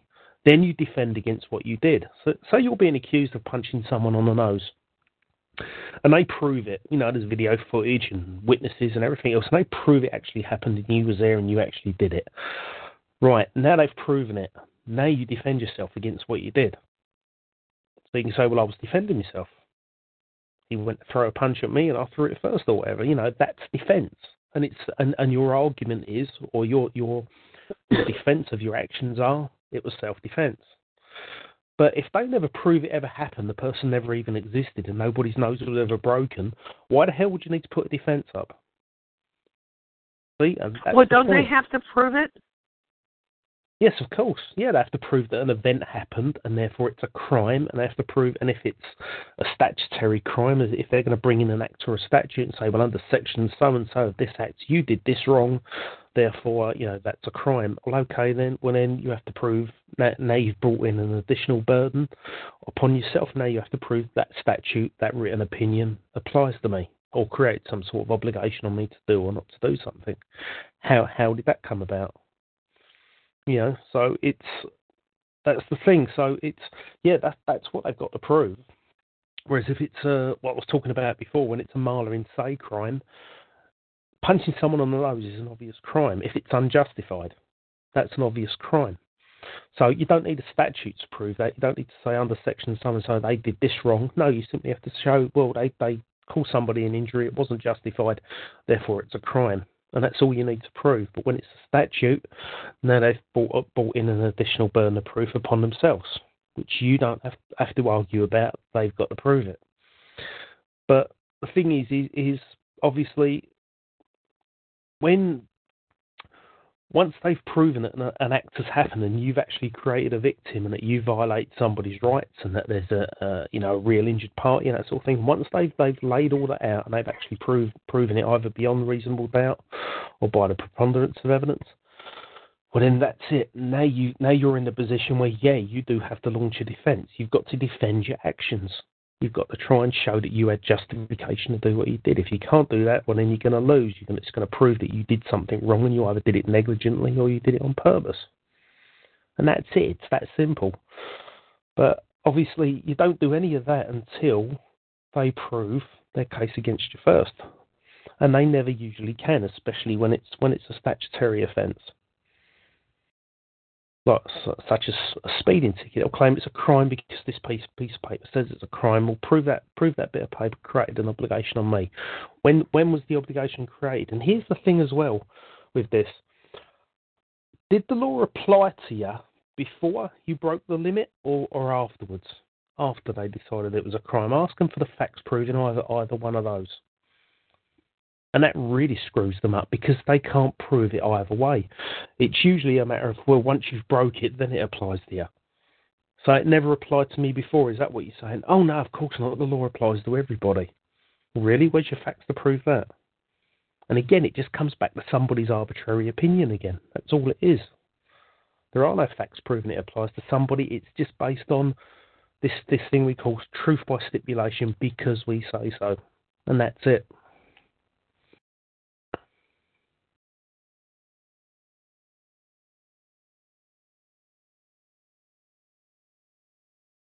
Sorry, Chan, do you want to ask me something else?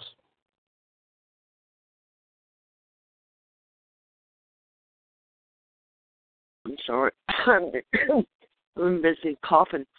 Uh, Russ, you want to add to that? He's doing fine. I wish he could continue. He's doing fine.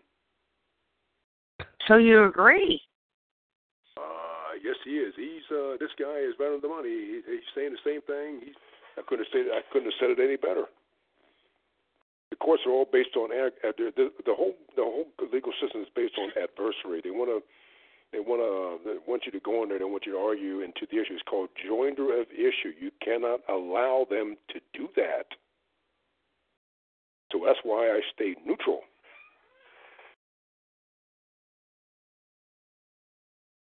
Yeah, I mean, a lot of the tactics we use is basically you, you embarrass them enough to make them drop the case against you because you've. You've basically shown that they can't prove they've got anything on you. All they have is a, is a blank accusation. An accusation, or a charge as we call it, isn't nothing more. It doesn't go beyond beyond an accusation. I mean, even the the uh, Canadian courts, I believe, on their uh, constitutional, you know, write-up on how the courts are supposed to operate, it states that an accusation isn't proof of a crime, and that's absolutely correct, and that should be the, the case the world over. A mere accusation in and of itself doesn't prove anything other than some somebody is bringing an accusation against you. That's it. You know, and this this the whole thing about uh, with the gurus as well, where they're saying, well, the moment you get accused of something, then you've got to launch a counterclaim. Why? Why would you have to launch a counterclaim against somebody accusing you? Where does your cause of action come from if you're going to counterclaim? See, and that's the thing with the American culture. You have to understand this process called a cause of action, which is what is meant to be the basis of what uh, the state is meant to use against you to bring a valid a valid accusation against you. And there has to be the violation of a legal right, the breach of a legal duty, which is the statute they usually accuse you under.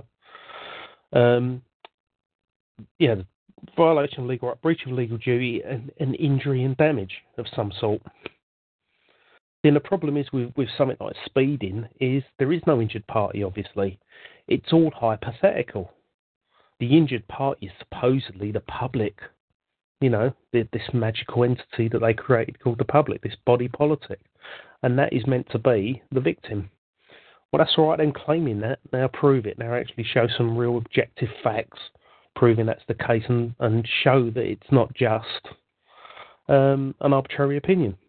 You know, you didn't just come out with this off the top of your head. And the problem is, it did. I couldn't care less if they've written it down on a piece of paper or not and called it a statute. It's still an arbitrary opinion they're trying to bring against you. But according to them, to justify themselves and to justify the complaint against you, they have to claim there's meant to be a victim, because otherwise, if there is no victim and it's just a matter of you just didn't, you just didn't do as you're told, you broke the statute and you're just being accused of disobedience and that's the crime, well, that's defined as slavery. And there's court cases, especially in America, that define that sort of thing as slavery.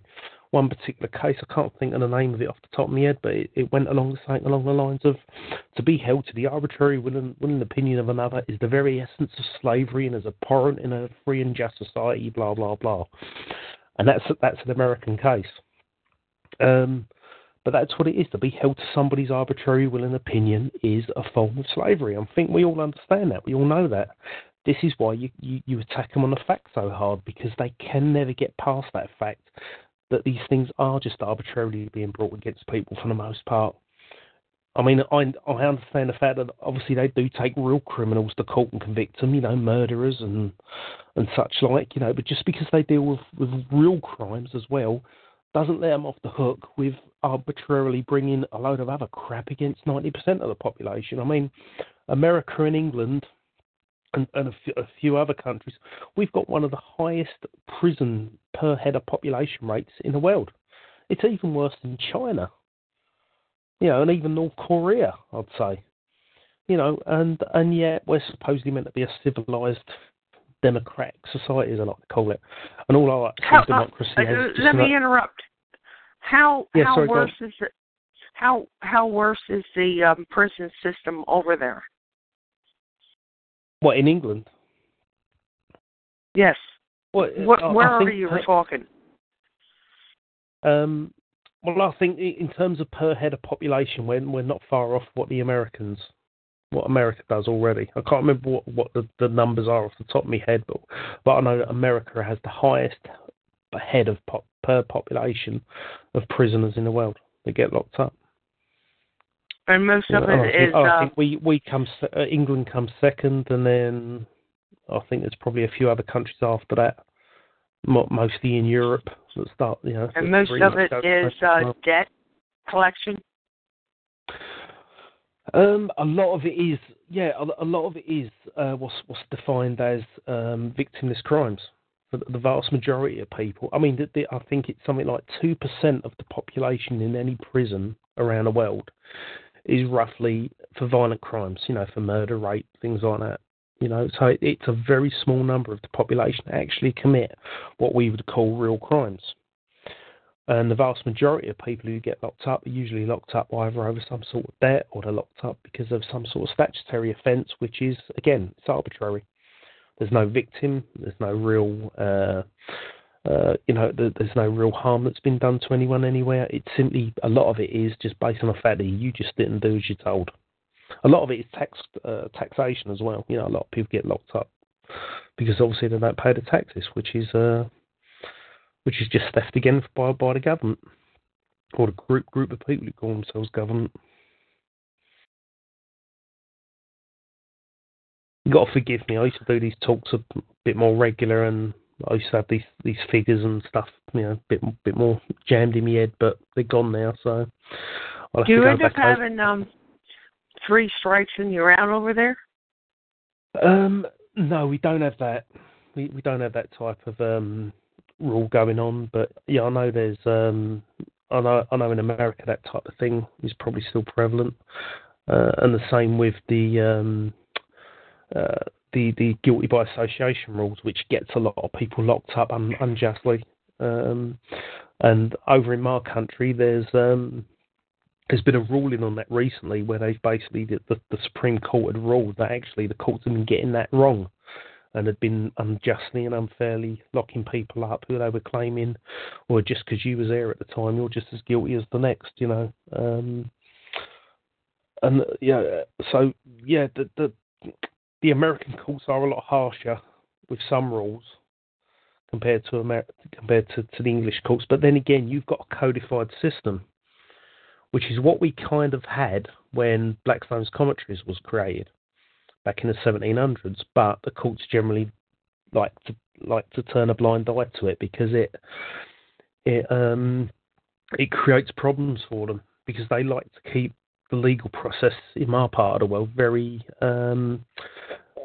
you know, very obscure and very difficult to understand. Whereas the American system, because it's a codified system, it's a lot easier to get your head around and to, and to understand, because the courts give themselves a purpose, that, uh, such as they have constitutions that will state the purpose of this court is to um, uh, protect rights, you know, protect, protect, you know, life, liberty and property or whatever.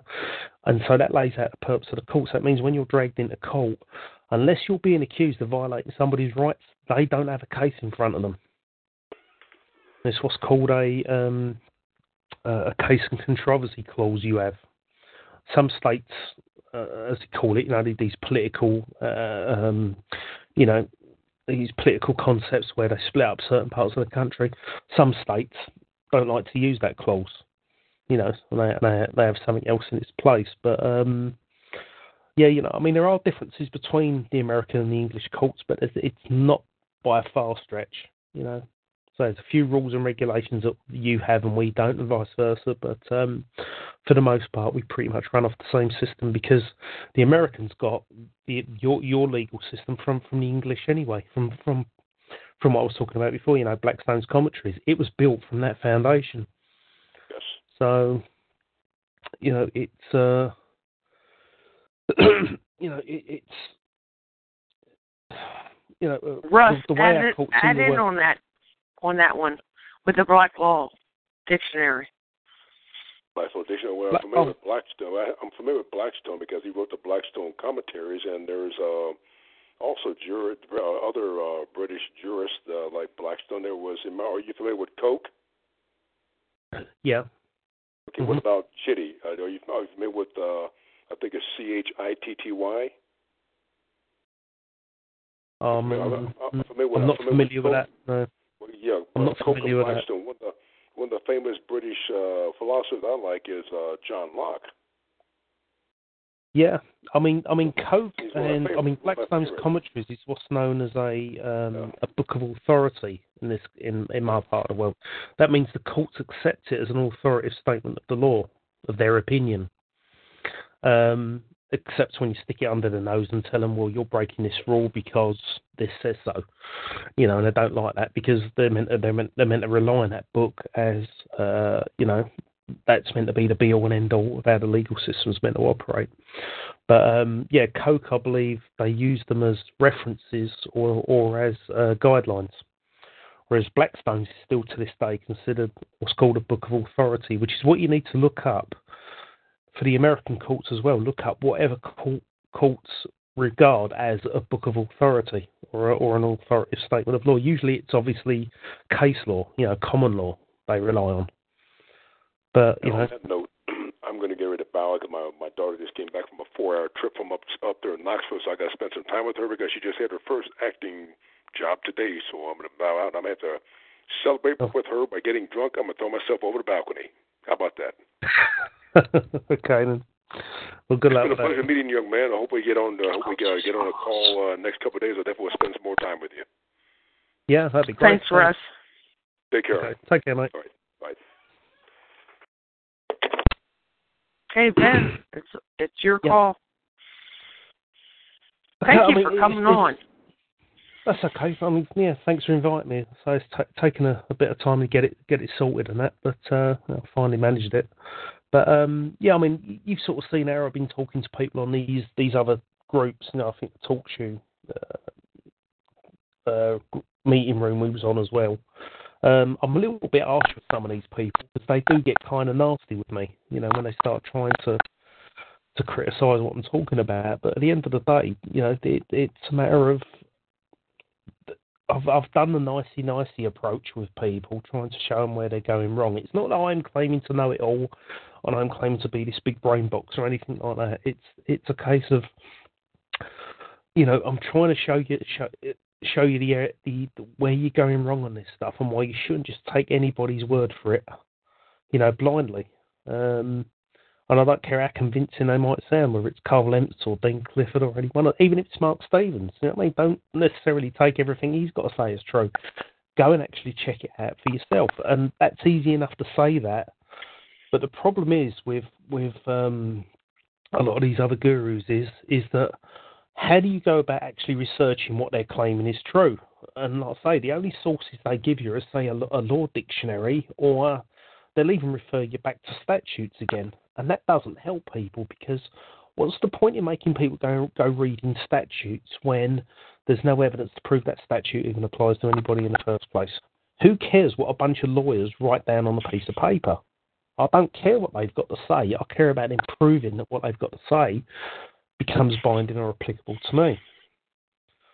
But this is the thing. But uh, but with um, people like Mark Stevens, when you when you look into what they're teaching people and what they're showing you, is you can go to outside sources to confirm this, to prove it's true. So if you want to pro- so if you want to sh- see that Mark Stevens is pointing out the fact that this stuff is fallacious, you know, it, it's based on logical fallacies, then just go and read a separate book on logical fallacies, and you'll realise what he's saying is absolutely true. I you know, will stay away from um, Mark Stevens, but on the I end up um, unmuting a few people that are on the call. So if you guys want right. to um, speak up. But uh, Mark Stevens, I, I left him years ago. And why was that? Why? He had a yeah. good friend of mine locked up in jail for I R S. Well, you know, Mark can't help everybody in the sense of, you know, he, he can guarantee everybody's going to get case drops against him. No, he was he was yeah. he was totally into this case. Um, my friend ended up um, he took his computer in, and I probably shouldn't say this online, which I probably shouldn't, which I'm not. But anyhow, um, he went to court. Things were recorded. And he ended up get, getting three years in jail. Okay.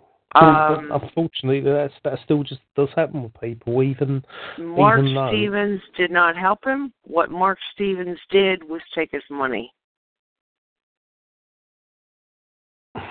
Well, I mean, that, that's a bit vague, isn't it, in terms of details? I mean, I can't, you know, that... that It sounds like you're condemning somebody, but you're not really giving enough information as to, as to claiming. I can't, because, you know what, I haven't talked to my friend, and actually I have to talk to him, because I don't know where he's at right now. Yeah. It might be someone um, you know. I mean, there's somebody we, we was all helping a few years ago, and they still ended up getting put in prison, even though we did our best to, to help them, you know, fight the case. And that, that was unfortunate, but it does happen. Oh, no, and Mark tried him. He, he was... right-hand man to this case. Yeah. And then at the end, when it was the court, when it came down to the court, Mark sucked. He sucked. He. Uh, I'm sorry, that guy sucks. I, I don't want right. to have anything to do with him. I, f- I find it hard to believe that. So I've, I've had I've had a lot of dealings with Mark now myself, and I've I've actually listened in on cases where he's gone gone into court and taken these people on, and he's actually very good at what he does, from what I can tell. So, like I say, it's a matter of maybe we can get together on air afterwards, uh, or sorry, off air afterwards, and you can tell me a bit more about this case, and I can tell you what what I know about it, and if it's the same person I think you're talking about. All right. But you know, Ronnie K had a. Rodney K. had a question. Well, kind of a questionary statement of some sort.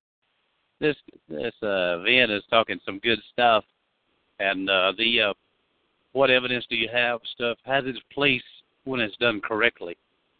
But it's going to be very hard for someone who signs a document saying I am this and I am that to go in and say what jurisdiction do you have, because the jurisdiction is what I or you grant them to do. And it's it's very hard to question that when they present documents with your signature on it. And and, they, and it's almost like the system will look at you as if you're incompetent. It's like, wait a minute, you came to us saying you are this and you believe this, but now you're talking gibberish. So are you okay, sir? That's what they're what they're going to do, you know? Yeah. What do you think of it? Well, I don't see how you're granting them jurisdiction. Jurisdiction is their claim that they have a right to take control of your life, liberty, and property. So that's arbitrary. Let me so let me jump in and do that. Uh, let me object, not object in a negative way. It's not them establishing their jurisdiction. They will search a record to see if you signed something granting them jurisdiction. Yeah, but I don't see how you grant them anything. The, the thing that actually gives a court jurisdiction is having a valid case in front of it. So it's actually down to the prosecution or your or, or your accuser. That it's your accuser that grants the court jurisdiction, not anything you do. Everything you end up doing before being pulled into a court is usually done under duress, even if whether you admit to it or not. You're being forced there to answer somebody else's complaint against your will. What if what, what that if doesn't grant them anything. What if you or I, when we go into court, are our own accusers, where we signed up for something and said, yes, I swear I will obey this rule while doing this activity. And then when we get pulled over by a cop or citation, blah, blah, blah, then we get mad. Yeah. I would well, like what, to add something. I, I would, hold on. I would like to add something to that. Uh, then you end up saying that uh, they go back to your records and see what basically if you're a, a U S citizen. Yeah. So if you, and then that goes back to what, a speeding ticket, um, property tax, the list goes yeah, on. Again, all of that is political. A citizen is is a political um, creation. It, it's not real. No, nobody is nobody is a citizen. I don't care what part of the world you come from or what country you supposedly live in. Nobody nobody is a citizen, and that's easily provable. A citizen is what's known as a member of a body politic who, who bears an oath of allegiance in return for a duty of protection. They are reciprocal obligations, each, each in equal consideration for the other. That's what is defined by the U S courts as a citizen. Now look at the cases that state they have no duty to protect you. If there's no duty to protect you, you can't be a citizen because you can't owe somebody an oath of allegiance if they're claiming they're not going to protect you. So nobody is a citizen because as far as they're concerned, they, they don't owe you a damn thing. So what that, has that ever come in? No, citizens don't exist. Nobody is a citizen. And when you're talking about if you sign something, say to get a driving license to drive a car, their argument can be, well, you sign this and you agree to drive a, drive the car at this given given you know uh, rate of speed or whatever. But that doesn't make. But the thing is, you were forced to get that. So no, again, you weren't. It's another coerced. Yes, it, it was a coerced. Um, How? Uh, yes. Because if you don't get it, you'll be locked up in a cage. If you if you get into a vehicle and you don't have the piece of paper and pay the tax or, or the you know the the uh, uh, you know the the, um, the theft money they want from you, then they'll throw you in a cage I, for it. I respectfully disagree. Uh, most of the hardships you're finding come after. Did you tell them you can drive a vehicle without you, license and get away with it? Yes, you can drive a, uh, what we call driving, but you can go in a private conveyance from point A to point B without a license if if the record is correct. But if you sign it up to be a public thing, a regulated activity, which most people do, then you're subject to the no. to the uh, jurisdiction, makes, makes, the police that powers. No difference. That makes absolutely no difference. That's all free man on the land um, no. It, it, it's it's not free man on the land, sir. I've I've done it, and my friend's done it. You don't. Well, you may have done it. You may have got away with it, but that's only because yeah, but that's only because maybe sir. you got pulled over, or, or you didn't get pulled over at sir, the time. But if you don't no, have, sir, yep. Ben, there's no getting away with anything. The state recognizes it. It's all how you come in and sign for it. That's all it is. It's on the paperwork. The state sanctions it. It's good. Yeah, but I can guarantee you, even if you never had a birth certificate all your life, and you never had, and you was never on any government database anywhere, if you just jumped into any vehicle you liked, drove it, or, or you know, um, uh, what's it called, it tra- travelled in it, you know, I'll, I'll say I don't play these these games with word definitions. You know, driving and travelling and using an automobile, that they mean the same thing at the end of the day. Oh, well, if it's not my property, there's going to be an issue, of course. You know. But it, but it, yeah, well, it, it doesn't matter whether it's your property or not. But if, if, well, obviously it matters as so long as you haven't stolen it. But I can guarantee you, even if somebody was never on a government database their entire life, and then one day they decided to get themselves a vehicle, go out and start using it and driving it, and they got pulled over by the police, they would be nicked there and then for not having a license. Because the government says you've got to have the license before you even get into that car, and that's and that's coercion. No, it doesn't. No, it it's doesn't. Got nothing. To, sorry. Well, no, you're telling me people you can believe, get away you, with driving with, with, without a license, and you can actually prove that. Well, absolutely. There's many people that do it. Cops behind Aware them. Of the uh, and the re- the state even recognizes it. It's on their document. It says if if you use uh, if you do it this way, you don't need insurance.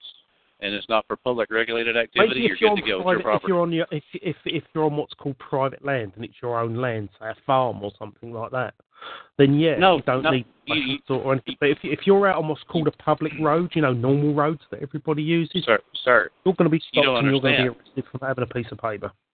You don't understand. This entire world is our private roads, our private land, but it's the activity that we sign up for that makes it a public regulated activity. What do you mean sign up for? Do you have to sign up for it before you get into that vehicle or afterwards? Well, it depends on the scenario, but if it's your property, well, you don't have to yeah, register well, it as a public if, if you're activity. Claiming, if you're claiming somebody can drive without a license, do they have to sign up to something first with the government or not? Or can they just get into that vehicle and go about their merry way and do as they please?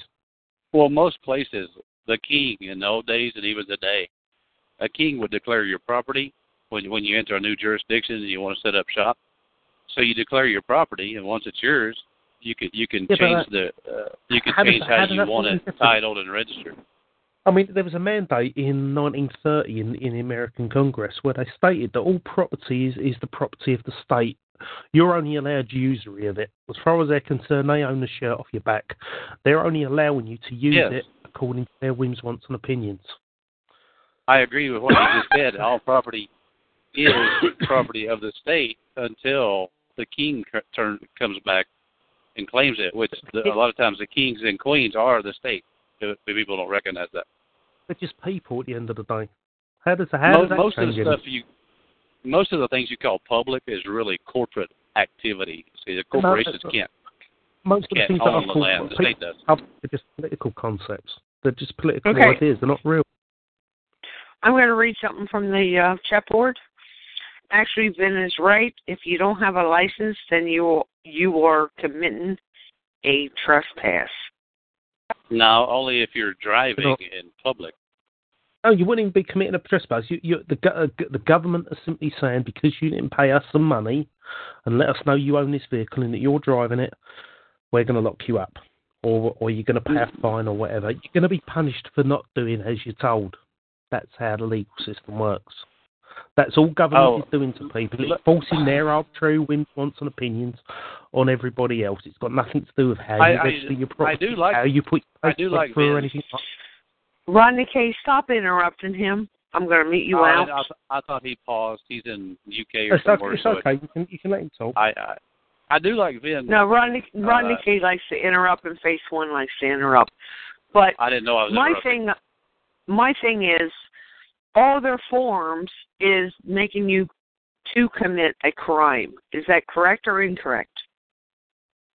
It's creating a situation where you can't do anything with your life day to day without basically either asking their permission or having to pay some sort of tax for it. I mean, he has no business telling us about that. Roddy K is on the money on that. Sorry, Roddy. Go ahead. No, no. Okay, who's speaking? I didn't get that. I've got no business telling people that. I mean, Christ, you know, I'm I'm one of you ben at the is, end of the day. I'm one. I'm one, of, one of those people who gets put under the thumb all the time, same as everybody else. Ben, you. God damn it! I just think that um, a lot of people think they're being coerced or have to do something when they don't really step back and say, "What are the options? What am I doing?" And they don't realize there's more uh, well, options that's the out fantasy. There. They're making you, you you want to make people believe that they have options, and they don't. I'm telling you now, they don't. I can prove it, sir, but we don't have Think the time of anything on this call. You can do in your life. Uh, count on, on one hand, the fingers on one hand, anything you can do in your life where government doesn't interfere in any way, shape, or form. Try and give me one example. I can I work. I can, I can walk. I can go in a car. I can do anything I want. No, you can't go in a car. You have to get a license. You have to pay tax. You have to pay tax on the fuel for the vehicle. You have to pay prove, tax on buying it. the vehicle, on maintaining it, and everything else. So that's something you can't. So using a car I, is something I, you can't do without government interfering in way, some way, shape, or form. I, I want you to prove what you just said because I got records showing you don't have to. Well, I'd love to see them because, like I say, I've, I've been involved in this since two thousand three now. And I have never seen yeah. the evidence proving this to be I've true. Been, I've been involved with this. When I first got involved when Rob Menard was preaching this stuff, and every other guru that's come involved. after him I've been has been doing the same this. thing. I've been involved with this since late, like November twenty fifteen, and I've already right. hit leaps and bounds beyond most of the people who have been in it for twenty years. I just you just can't see the record in front of people's faces. Oh, oh it's the bankers and Where's the you got to do I mean, this. I, I, And the thing is, it's it's a matter of if it if it was that clear cut and people could prove this stuff to be true, then all they'd have to do is slap down some case law that they could name a case easily from somewhere. What if the Supreme Court, one of the highest courts in America, has stated you don't need a license to drive to drive on public roads.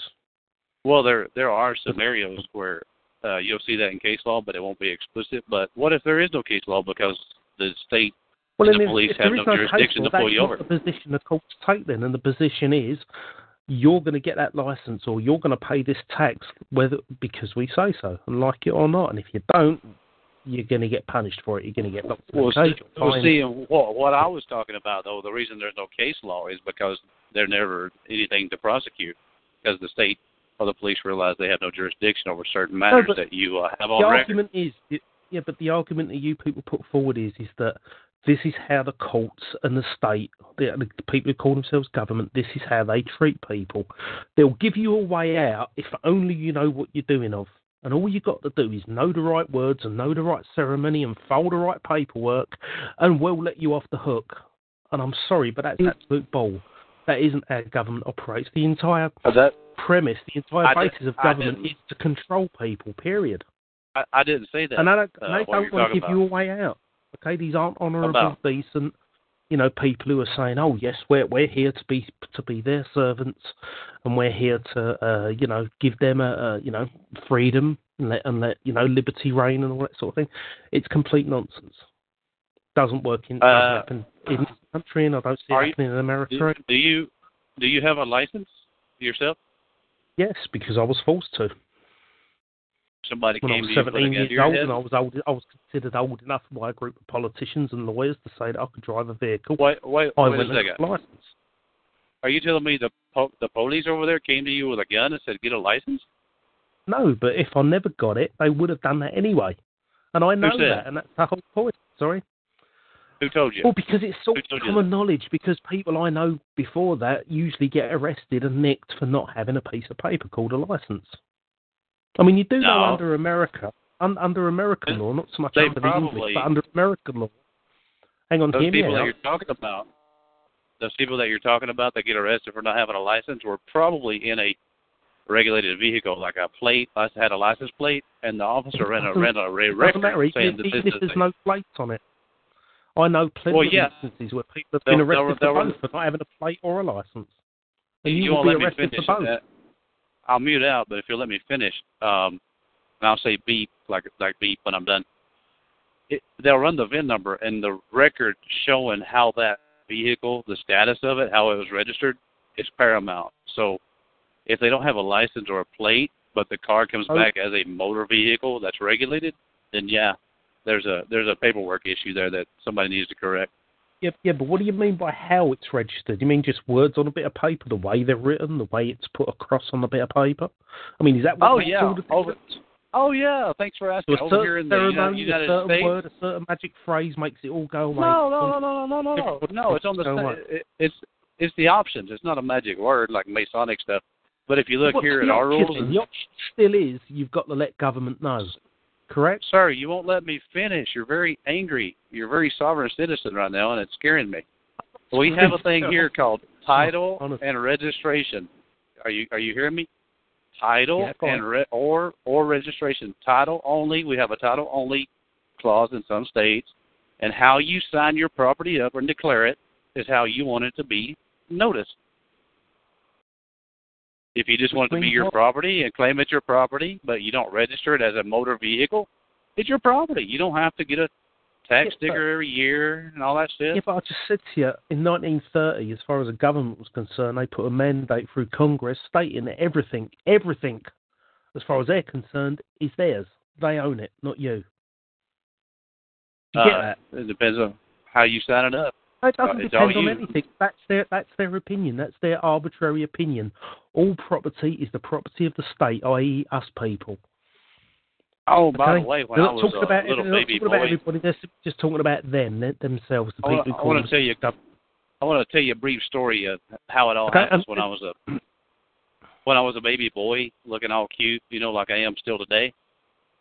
You know, uh, when right. it comes to the public, the word public school system.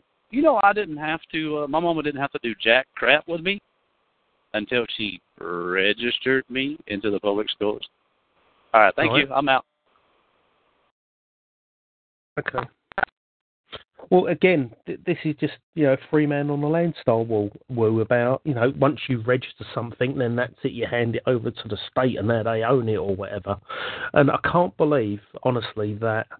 Um, the way you supposedly put your paperwork into court and the way, or the way that you, you, you register something, or the paperwork that you give over to government or some sort of agency, and apparently the way you phrase it, the magic words you use, will all depend whether you need a license or not, a piece of paper or not. Okay, uh, it's just complete nonsense. They are not giving you a choice. Okay, this is what's called a, the fallacy of false dichotomy. They're trying to claim there's there's there's a you know a third or third or fourth or fifth choice there. There isn't. It's pay us or else, pay us or die, and that's it.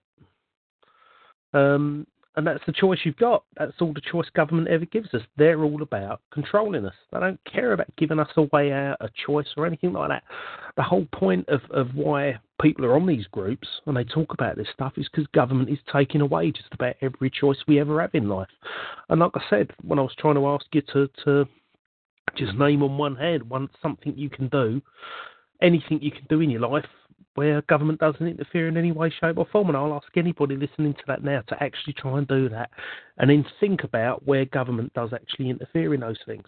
You can't get, you, you clearly can't get into a vehicle and drive where you want. Government interferes one way or another, whether it's taxation on the fuel, the vehicle itself, the license you have to get, um, you know, um, the, the the speed you're allowed to drive at, the way you're allowed to drive, you know, all this sort of thing. There are a group of people called government who have stuck their whims, wants and opinions on a bit of paper, which is trying to control you committing that act. Period. And it's the same with walking down the street. I believe you have a, a law in, in America saying you can't jaywalk, which simply means just crossing a bloody road. Hey, Vin, are you familiar yep. with uh, what we call a Bill of Rights here in the Constitution in the United States? Uh, yeah, I'm very familiar with that, and I know that it doesn't apply to anybody. Well, I was going to give you an example. Uh, we the people, like me and you, the man and the woman, free and all that stuff, the kings and queens, to secure our rights, we uh, create a government to uh, secure rights and protect property. Uh, that's the claim, yep. So the government can't do anything to us as long as we maintain our king and queen status. But if you sign up for something that they can regulate, you give them jurisdiction. So what you're saying is, is that, yeah, but but that's basing it on the on the fallacy that you need rulers. No. And you got to paperwork here's shows. The thing about the Bill of Rights, and, and it doesn't matter, the, the Constitution pretty much came first, didn't it? Do you know that nobody ever signed the, the, the Constitution? Nobody ever held themselves accountable to it. It's four pieces of paper. I, I was using that as an example. Signed. Sorry? I was just merely using that as an example. I don't know anything about the yeah, signatures. I'm tell- of course, that is the argument these people make, and they supposedly say because we have a constitution, these give you rights, and these secure, you know, these secure, this secures your life, liberty, and property, and all that.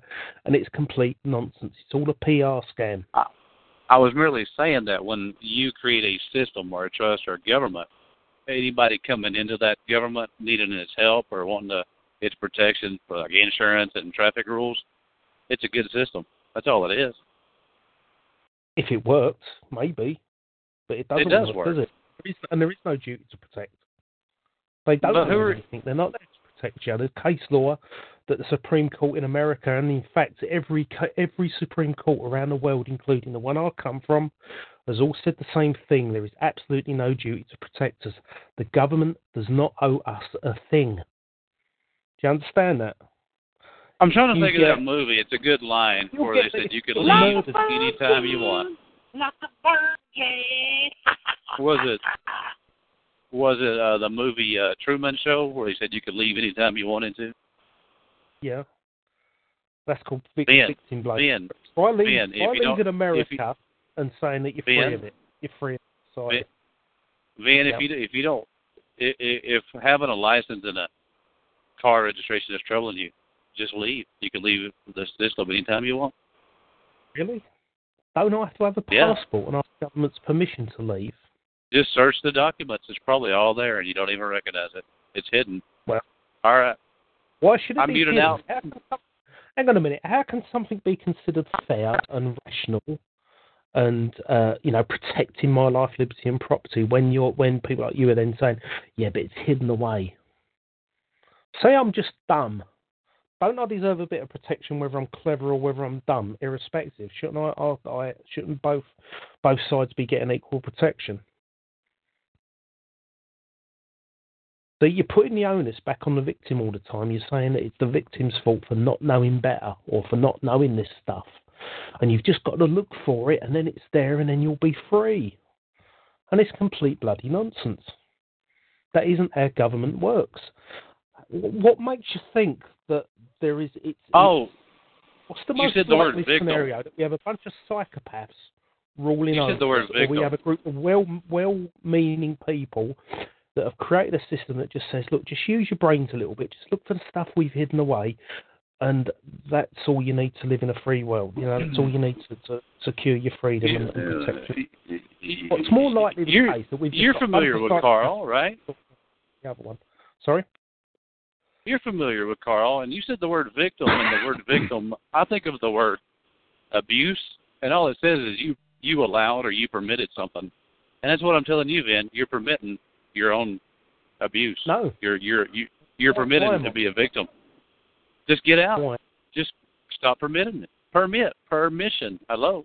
Are you getting it yet? Search no, the paperwork. No, I don't get it, because that ain't the way the, the real world works. Don't make me come to the U K and get you out of your dilemma. Like these arguments in court, you're going to be shot down pretty quickly, and you're going to be made to look stupid. Hey, look, if you want to cut me a deal like Bali did, uh, Carl allegedly, and pay me twenty thousand dollars or whatever, I'll fly over and get you out of your situation. I'm sorry, that's. We'll flip the You've court. We'll not flip off the court. Convince, convince me you you understand this system any better than they do. We'll flip buggers, because we'll flip again, a court. You're doing the same, doing the same thing they do. It's all about victim blaming. It's all about saying, you just didn't look properly. You just didn't look in the right places. You know, you just didn't do your research. We'll flip you hamburgers. Know. We'll find a Queen's bench. We'll sit on the bench and eat a burger. Oh, yeah, we got Ben, I told you, Ben, I told you these um, people on the call would be mean. I'm not. We're not mean. I'm just, they're, just bringing up, they're just bringing up what they... What they feel in their heart. It's what you it's, it's what you believe to be true, but the truth of the matter is the facts don't stack up against none of that. That isn't how government operates. Period. That's not how, that's not how government operates. It is just a group of psychopaths ruling over us, forcing everybody to pay them. Call it taxation, call it whatever you want. That's what's going on. And is it any wonder that it took that, that this is the situation we're in? Of course not. That's human nature. It was going to happen one way or another. We were going to end up with one group of psych- psychopaths ruling over us. It was either going to be group group A or group B. It doesn't matter. Tyrants have ruled this planet since the word go, since since people created civilizations. Okay? And that has always been the case. And it hasn't changed even in modern day times. We still have tyrants and psychopaths ruling over, ruling over, you know, the general populace, ruling over society at large. And that's never changed. And I don't care how sophisticated they make it. It's just that in the country you're in and in the country I'm in, they try to make it look good. Whereas somewhere like China or North Korea or Russia, they don't try to make it look as good because they just let people know you do as you're told or else. And they don't, and they don't go to much of an effort to put up the P R scam that our, our parts of the world do. And that's the only difference, and it is exactly the same thing. Well, also the drugs, raping children, uh, kidnapping children. Oh, this goes on. They're up to, they're up, it's a crim, the government is a criminal organisation. No different yes. from the mafia. Yes. No different from the mafia. It's like these people trying to be apologists for the mafia and saying, yeah, but if you just paid, paid the mob, you know, your fifty dollars a week, and you and you slipped a little note in with the fifty note, you know, and all that, and and that would give you, um, you know, a discount or give you your freedom back, and I won't, I won't put the windows of your, of your restaurant through, you know, for the next month, and that's all you got to do, and that, you know, that's all it takes for you to be free, you know, it's nonsense, you know. I don't see why people people have to keep being apologists. But see, we call it battered citizen syndrome. We need government. You know, they they you know if um you know you don't understand, they build the roads. We need them and all this sort of thing. You know, without government, nothing. Hey, you know, Ben, this is Roddy K. I got a question for you. Yep. You were seventeen. Uh, when is the one considered an adult over there, like the age of consent? I guess. Uh, well, or is it be, the same? It's meant to be. We're sixteen. sixteen years old over here. That's, that's, the, the, that's the legal opinion. Yeah. Okay. So uh, since you since you were seventeen and you were forced to take a license, I think you also have a claim of like some kind of statutory rape. There. Really? Why? Statutory Was rape? It, yeah, they came and bent you over and said, "Take it. You have to take it." Metaphorically speaking, and, yeah. Right. Well, you claim it by the choice? Or was I just too stupid to see it, therefore, you know, it was all my fault? Okay, there I'm going to interrupt. I'm going to interrupt right now. Then this is Rodney Kay. He's been wanting to talk to you. I'm glad you got on the phone call tonight. And continue, guys. I'm he out. Just went somewhere. He believed that he had to do it, right? Right, Vin? Well, I knew that I didn't have no choice. That, that's it. Maybe it was the family. We all do it. I'm not bashing you or anything, but we grow up believing the government is conspiracy. We hear these calls and talk no, shows and the Alex Jones is. We grow up believing, for the most part, the government is legitimate and that it's do it and that it's it, it's providing a sort of service. It's providing a you know a societal service to help run it, to help keep the keep the machine running. But it could be further from the truth once people actually wise up to it. Who's this other fellow right. that wanted to talk to me? Sorry. Did Cheyenne bail out? Did she she hang up or she get quiet?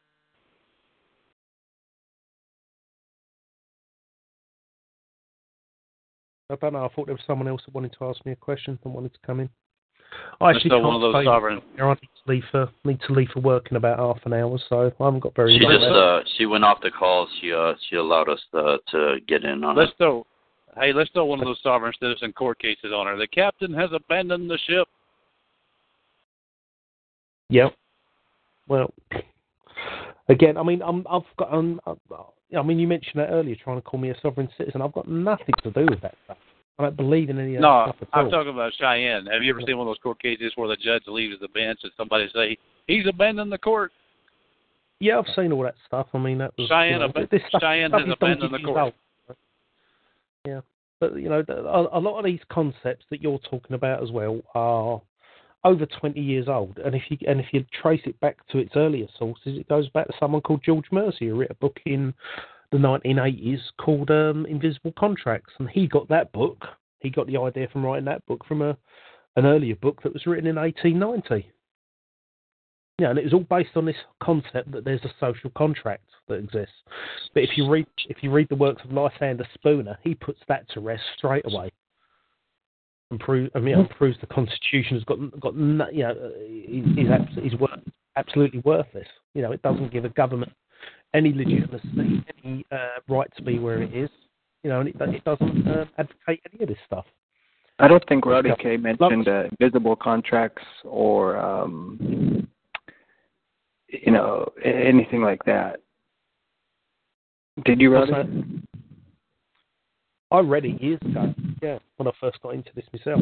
But like I say, it's, it's just nonsense. It's no, I, I don't think that the, the other gentleman talking with that heavy um, country accent, I don't think he mentioned invisible contracts at all. That that no, wasn't no, his... But, I'm from. Yeah, but what I'm saying is, is when you trace the, these theories back, you know, these ideologies... Can you be based on the free and on the land? What theory goes no, back what, to that? What theory did he say that, for example, that we can trace back? Just so we know what you're thinking, Ben. That's all. Well, I mean, the things where he was saying about, you know, you obviously you, you don't need a license to to, to use a, a vehicle. You know, if you, if you put certain paperwork into the court and things like that, you know. He didn't you say can, work in the court. That's not what he said. Well, not not even into the court, but, but to the government, you know, according to the way you may register your property and stuff like that, you know, this this means you don't need a license. Is there, That's is true. There any, is there any law? You've got far, is there any, is there any law that says? Is there any law that says you have to register your property? Now, I, I've looked here, um, and there's no law that says you have to register it unless other conditions apply, such as how you're using it, where you're using it, all this stuff, you know, and, and that's understandable. But there's no law that says you have to register your property. Who cares if there property. is a law saying that? Find Who it. Who cares if there's a law saying it? Again, a law is just somebody else's opinion. Who cares what somebody else's opinion is? Listen, because we're, we're not trying to piss anybody off. That's why I don't want to piss off the guys with guns. So, yes, it may be their opinion. It may be this government, this entity, this false, uh, this this fallacy that does not exist. It might be their opinion, but it's, as you just stated, it's deathly real when you don't respect that opinion. Oh, they force that opinion upon you, absolutely, yeah. No, no, no, nobody forced me or you, right? Um, we walked into one of their offices voluntarily. And, and yes, we no. did it because of our belief system, no. right? Yes, no, we that, did. That, that, is, that is not how it works. You, you, were, you were told if you don't do this, if you do, don't do A, B, B, C... Who told you that? You'll end, up, you'll end up in prison or whatever. Well, no, the policeman did not tell you that. Ken, you're making assumptions no, there over there. I don't even, the, I don't, I don't even have to have a policeman walk my door. When, when I did not when, when I reached that. the age of seventeen and I wanted to drive a vehicle, okay, before a driving school would even entertain me and let me ben. step into a car, I needed to get what was called a provisional license. Okay, so that's not a full Vin, driving okay, license. Just stop, it's known as Vin, a... real quick, stop, Vin. One, one, one issue you have that I've noticed, I've been listening for the past two hours, is you you do talk a lot. You have a lot to say, and that's fine. Babe, stop it. Um, but uh, but if we share, just listen, you know, one point, one point, one point, we might be able to move forward. Now, you just said something about driving class in high school. Do you know what high school is preparing all those students to do? Preparing them to enter, in my part of preparing them to enter a workforce, right? And to enter a workforce, a career.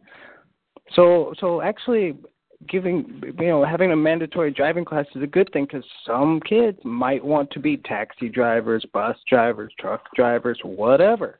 I'm I'm not it's saying no, that no. it's a bad thing to for someone to teach you how to drive.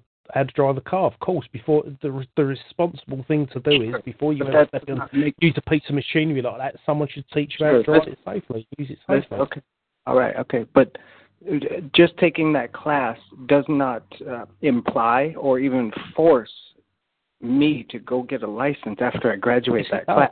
Yes. It no, does. it doesn't. It qualifies me. It qualifies me to get a license. No, it's a completely different thing. A certificate qualifies you. You'll get a certificate, no doubt, stating that you've been passed. You know, you're you're considered. Sure, I'm certified. correct? I'm, I'm, I'm eligible. Given a certificate. That, that's just, but, but I'm not compelled. I'm not compelled. I might be eligible to get one from a certain so state. So you're telling me you could drive a and those driving tests any, also qualify you, you or get you prepared to go out into public. Yeah. Let him finish, Roddy. That's got, that's got nothing. That's got nothing to do. Again, that's just political. Who cares about what what political uh, you know belief is about what's public and what's private and all this sort of stuff? Yeah, we all live in the real world. At the end of the day, there's no real distinction because at the end of the day, everything it's it's individuals forcing other individuals to do things. That's what we're dealing with. So, in the real world, everything's private. All of it's private. There's, there is no, no separation. I wouldn't, I wouldn't say that. I, w- I wouldn't say that at all, and I'm well, glad. No, well, why not? Because that, that's the facts of what you're actually dealing with. You're just dealing with people at the end of the day. You're not dealing with some supernatural oh, entity. Unfortunately, we're dealing with a bunch of fictions that, that do... No, have, you're dealing with people listen, who believe fictions. Listen, listen. We have, we're dealing with a bunch of fictions that have a heavy presence in our private world. Right, such as uh, uh, here we call it Walmart. I forget what you guys call it over there. But people say, Walmart doesn't exist. It doesn't exist. Well, you better goddamn well believe it does exist, and it needs, Walmart needs something to administer and regulate it when it's doing business in our private land, right, in our in our private area. Because if, if nothing administers that entity, guess what's going to happen? It will end up ruling you. Okay, so I know we're kind of getting into uh, what we call same as what government is then anyway. If nothing's taking care of government, if nothing's keeping it in check and administrating it, isn't it going to end up just ruling over the over the rest of us? So isn't well, that what, what government what's is? What the, you're what's the largest about? Corporation in the U K? Uh, let's just say co- Consumer Corporation. U K government. That's the largest corporation in the U K. Not the government. British well, government. Corporation. Biggest, no, biggest expense of everybody's life. A consumer corporation. The, the, the government. No, a consumer corporation, not yes, a political government. Entity. Think not about a, it. It's government. It is just the answer the question, Ben. It's okay. Not just answer. What is the largest corporation in England? I, I'll search it. I'll Google it if you don't answer. Face one. Uh, Stop interrupting. Cheyenne, mind your own fucking business, you fat fucking drunk. Really? Face one? Yeah, fuck you. Well, get off the call then. I'm, I'm not no, interested in talking to you. Exactly. But... Screw you too. You're muted. Don't speak to me like that.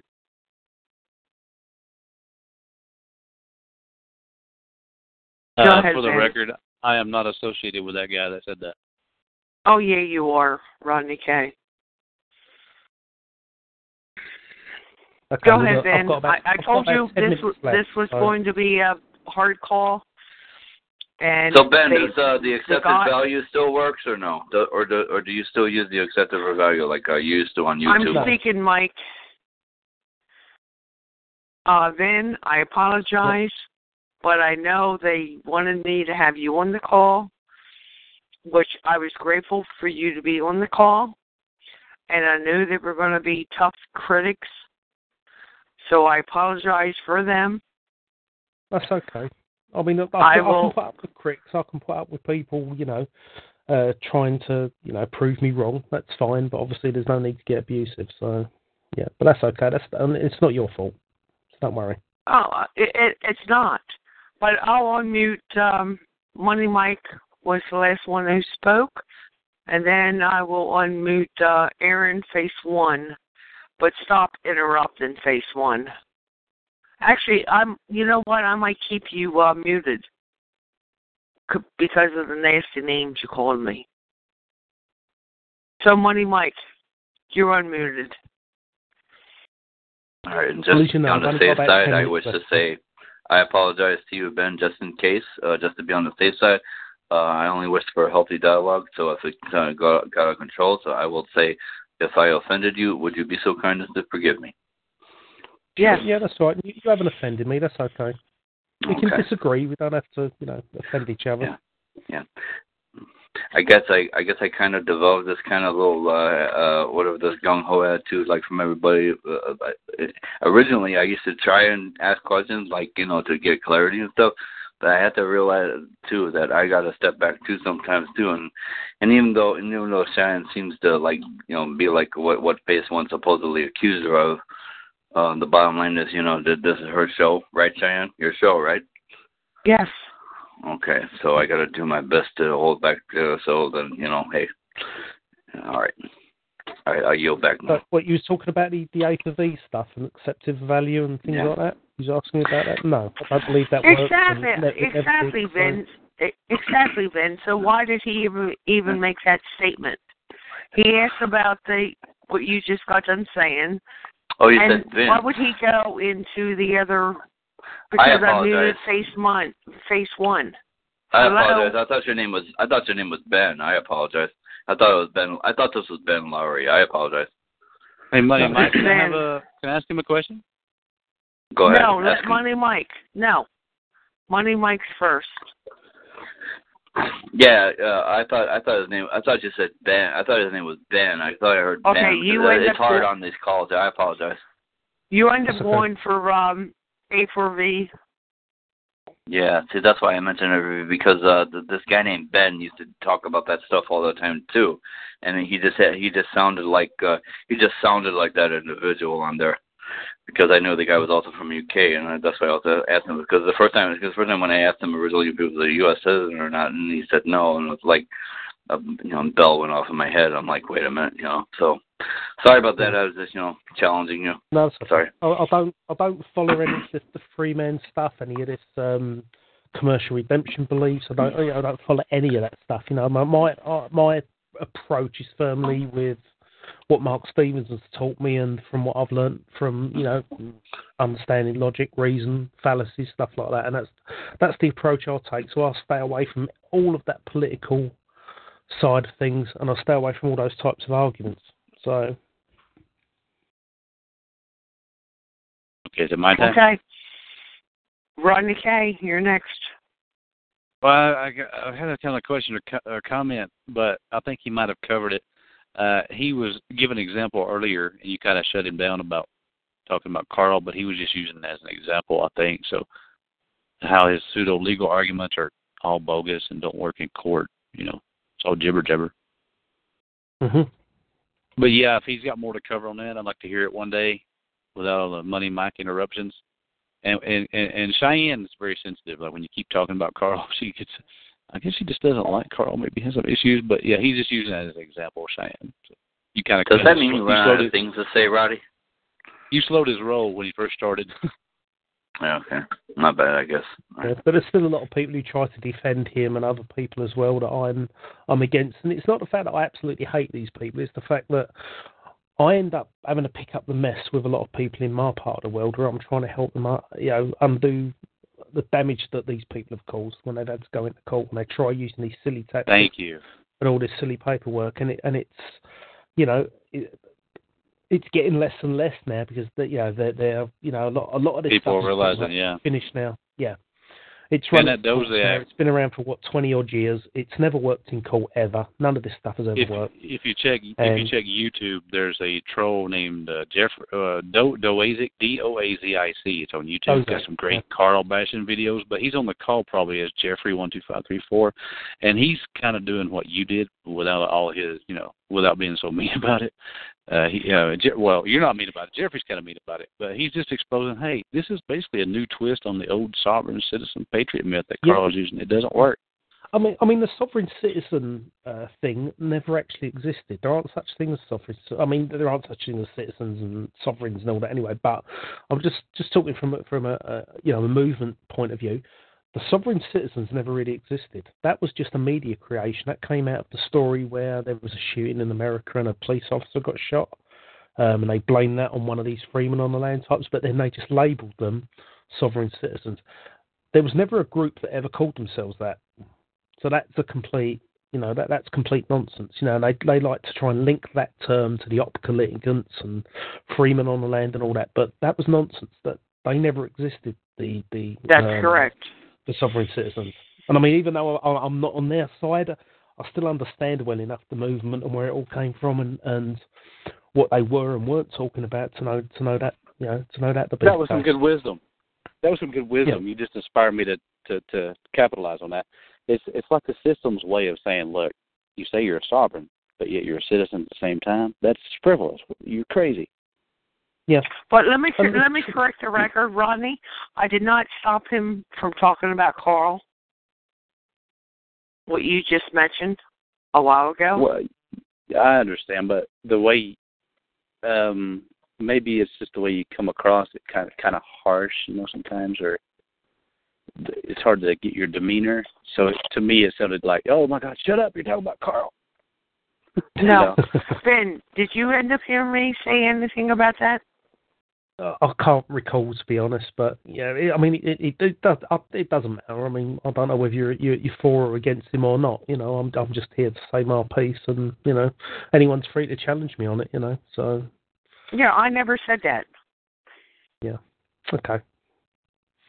I, I don't recall you saying anything like it, so yeah, it's uh, yeah. Know, it, my it's, apologies, it's Cheyenne. I, I, I didn't say you did. I was just saying the way it kind of comes across to me. You know, like I come across as a a-hole disruptor, and I don't even know I'm doing it. You know, but, well, that is the problem. We're on a Skype call. We're not. We can't. We're not even watching each other on a video, so it's difficult to speak because we're not face to face, and it's much easier because then, you know, when when someone's finished and when to talk and things like that, and it can be very difficult on Skype. And sometimes I do interrupt people, and they interrupt me, and it's no big deal most of the time, um, you know. But it, it is more difficult talking like this. You know, it, it's not. It's not easy, especially long conversations. You know, it's. Um, Cheyenne it's just did one interrupt of those me earlier. Pardon? Sorry? I said you did interrupt me earlier, and I'll tell you what, what I was going to ask. Y- you and Russ, Russ is always talking about food. I was like, dang, man, are you starving? I was going to send him some money for food. He's always hungry. Well, you're talking about cakes and stuff, so making me hungry. The only time that I interrupted was when someone else mentioned something, and I wanted to go back to that topic. That's the only time. Carl was not mentioned. Oh, I just wanted to hear. I just Carl was not mentioned unless I no, walked I away, and I didn't hear that part. No, but basically, it was Russ and Vin. I wanted those two to speak, and I muted everyone else out. And I'm so grateful that Vin is on the call. You and many other ones wanted to have Vin on the call. Now he's on oh, yeah. the call. Thank you. You guys were Good. after my ass to get him on the call. Did you get him on, or did he pop up uh, unknowingly tonight? Because I didn't expect him on. No, I've, I've been trying for a couple of hours to get my Skype account to finally accept. Um, you know, finally accept me, me calling in. Yes, Ian had us primed and pumped for uh, Russ. Uh, you came in, and that was pretty good. Yeah.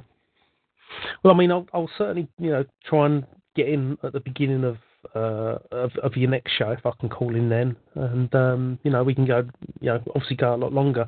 I've actually got to leave for work in a short while. I've got about five minutes left, and uh, it's four in the morning for me.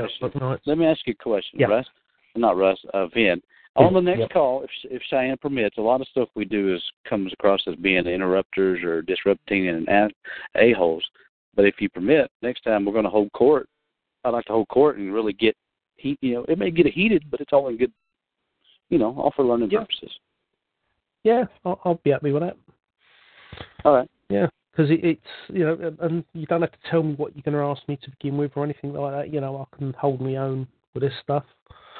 Uh, at any point, so you know, it's not like I need a script to work off or anything like that. Um, yeah, we'll just you know, we'll, we'll just do it any way you like, and and say no people want to call in, so long as they're going to be polite. You know, I'll, I'll answer anyone's calls and, and any criticisms that I think they can prove. Well, let me apologize for that caller. I think he's from Texas. We, we don't act like that on these calls, and people from Texas are supposed to be more hospitable. Well, I'll okay, ask him out of it. Okay, Ben. You know. Vin, I'll have you on. Uh, what what time next week? Um, well, you start your show roughly about one o'clock in the morning for me, so I'll try and come on board around about then. So as soon as, as soon as obviously you. Okay, starts. I can start it at seven o'clock. If that helps. It'll be twelve okay. o'clock, well, probably your time. Uh, yeah, I'm guessing. Four o'clock in the morning for me now almost, so um, whatever the time difference is, yeah, just work that out. And I think it's roughly around about between twelve and one o'clock for me, so that, that'd be okay. I'll work nights, any, or I'll work early mornings anyway, so I'm up for the first part of the night anyway, uh, as I am now, and I should be able to join the call and, you know, we can have a much longer uh, session next time. Okay, let's uh, line up. You Skype me. And we'll line up for uh, next week. I thank you so much for coming on the call. In That's the meantime, okay. Thanks, everyone have questions for uh, Vin. Write them down. People will be muted with your nonsense.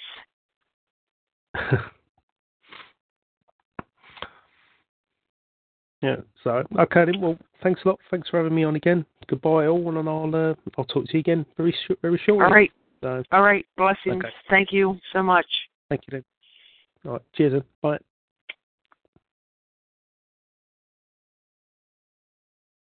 Is the call over? No, the call's not over. He he hung up. I, I was just going to speak on his behalf. Uh, phase one was just kind of testing you out because he's we're training you in case you ever see that judge one day. They're going to test you, you know. Oh, really? Phase one was very freaking nasty to me, Rodney. He was nasty. He was nasty, but life gets nasty. And I think he was just, that's his way of testing to see how you respond. Well, I'll mute him out. Mute that fucker. It's kind of like in court. Yeah. Phase one's a good guy. He really is. I think he meant well. Good cop, bad cop, yeah. Because you're not fat, right? Uh, no, I am not fat. No, you. That's money, Mike. Shannon's not fat. I've seen pictures of her, so it wasn't applicable. He didn't. No, I thought, I thought you were asking. I thought you were asking me if I was fat. I'm sorry.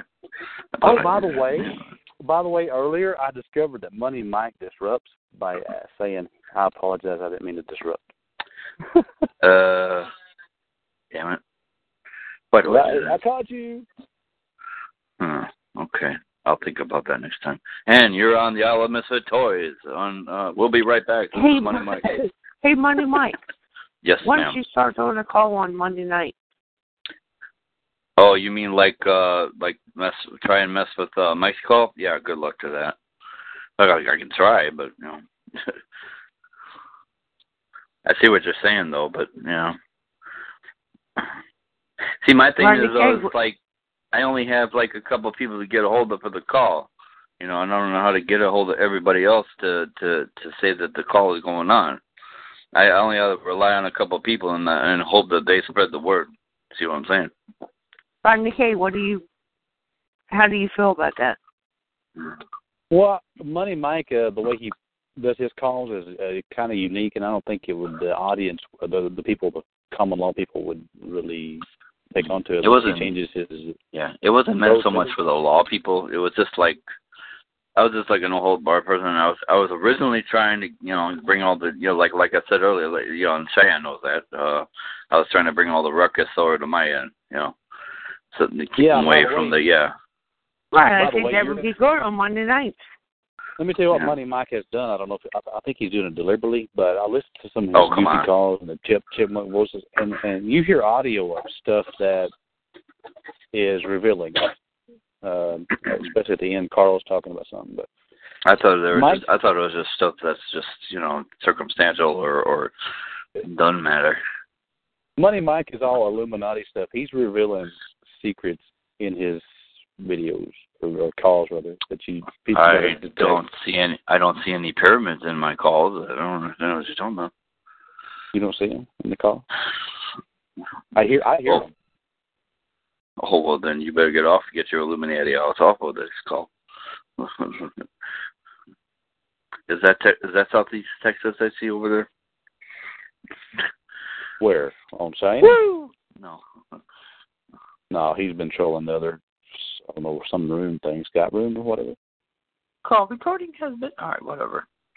Um, I think you're just... I think Cheyenne's just mad at me because uh, that one time I did the call, and then I ended the call right when she was introducing me. Colin was on there for a little bit. Did Colin jump off? Here? Yeah, Colin was on this call. What was that, Mike? Colin. Call or Colin? Colin Derrick was on this call, yeah. Hmm. Didn't you hear him saying? No. What did Mike just say? I was upset with him. For what reason? No, I'm messing with you, Shane. I says you were just mad because uh, that one day uh, I I started the call up and you and you started introducing me, and then I and then I stopped the call right away when the call recording has been completed, and you're like, "Oh, you little shit," you know. Oh, well, that's yeah. nothing, Mike. I know, right? My my calls are very insignificant, aren't they? I gotta have something. Oh, I, I gotta have. A, I gotta that. have a little more. I gotta have a little more oomph or something, don't I? I wouldn't say that, Mike. Okay. My call yeah, the, was very revealing. Yeah. On episode twenty-nine of my call, I revealed that people buy salsa just as an excuse to eat chips. I, I, I used to buy. Wait, but I, I buy. Wait a minute. I buy chips just as an excuse to eat salsa. You ever think That's of that? That's what I do. That's what I do. So, so now there's another. Oh my God! It's gotten so bad, Money Mike, that people actually Damn. buy chips now with salsa yeah. on them. Yeah. Okay, guys, back to so the topic. For, so much for guacamole. Um. Back to the topic, guys. Hey, Cheyenne, uh, speaking of uh, topic, let's check on our brother and his sister. Uh, can you text or call Aquila live and see if she's okay? Go ahead. I don't have her number. You do. Can you call her? You should call her while we're on the call or no? You, Cheyenne's all F B I. The one three three, one four two. Cheyenne's F B I? Really? You got people's Rodney? emails, numbers. You, really? I thought that was D T F. Or whatever that, orga- whatever that organization is called. Well, Rodney, stop putting shit out that you have I'm no clue. I'm just messing, but you do. Or you is that B F F? Like Russ? Remember Russ? You got him. That, uh, you had his email. You emailed him. Go ahead. Go ahead, Mike. No, you're you got good. a cold, Mike?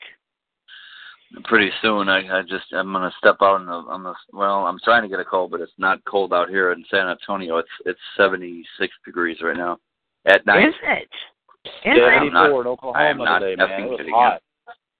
It's I tell you, we have two seasons out here: summer and not summer. It's gonna be forty-seven tonight and freezing rain. What, Friday morning? Thank God, gosh, good goodness for that. Thank Donald Trump for that. Yes. yes. Wow, in Canada, aren't you in Canada, Mike? I am not in Canada. I am in Texas. I'm the sorry, where? Texas. I'm in Texas, San Antonio. Oh, okay. Uh, Jeez, so you're not? Did you have? Did you end up having any uh, snow yet? No. A little bit of no. rain, but a lot of rain. No. Yeah, it was cold. It did get down to the twenties, but no snow. And if there was any so-called flurries, I did not. I, I did not witness it. It's probably too busy sleeping. I tell you what, the weather this year is is totally different. We're gonna have a warm winter. Texas officially, for a while there, didn't have any uh, officially uh, official. salt, sand program trucks. They would have pickup trucks with just scrapers on the front running down the road. Seriously. Maybe all this was just... If it's... Huh? Maybe, uh, maybe there, all if, of... If sno- yeah, go ahead. For a long time there, if it snowed, like on I twenty, I ten, whatever, I mean, it was like a small situation. They didn't have a big budget or nothing because it just wasn't a normal thing down there. So a pickup truck would come out with like a blade on the front and try. You talk about um, you talk about conspiracy Illuminati stuff. I, I thought all this weather was just. Uh, I thought they did this all on purpose just so the Cubs could win the World Series.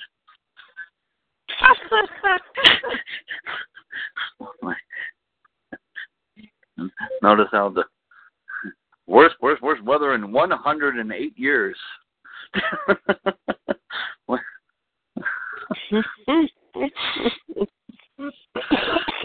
No comment to that one. Rodney K, you like to watch that sports? Go ahead. Sports? I like to watch sports? No, I like to watch like W W E. You call it that's sports entertainment, yeah. Undertaker in the Royal Rumble.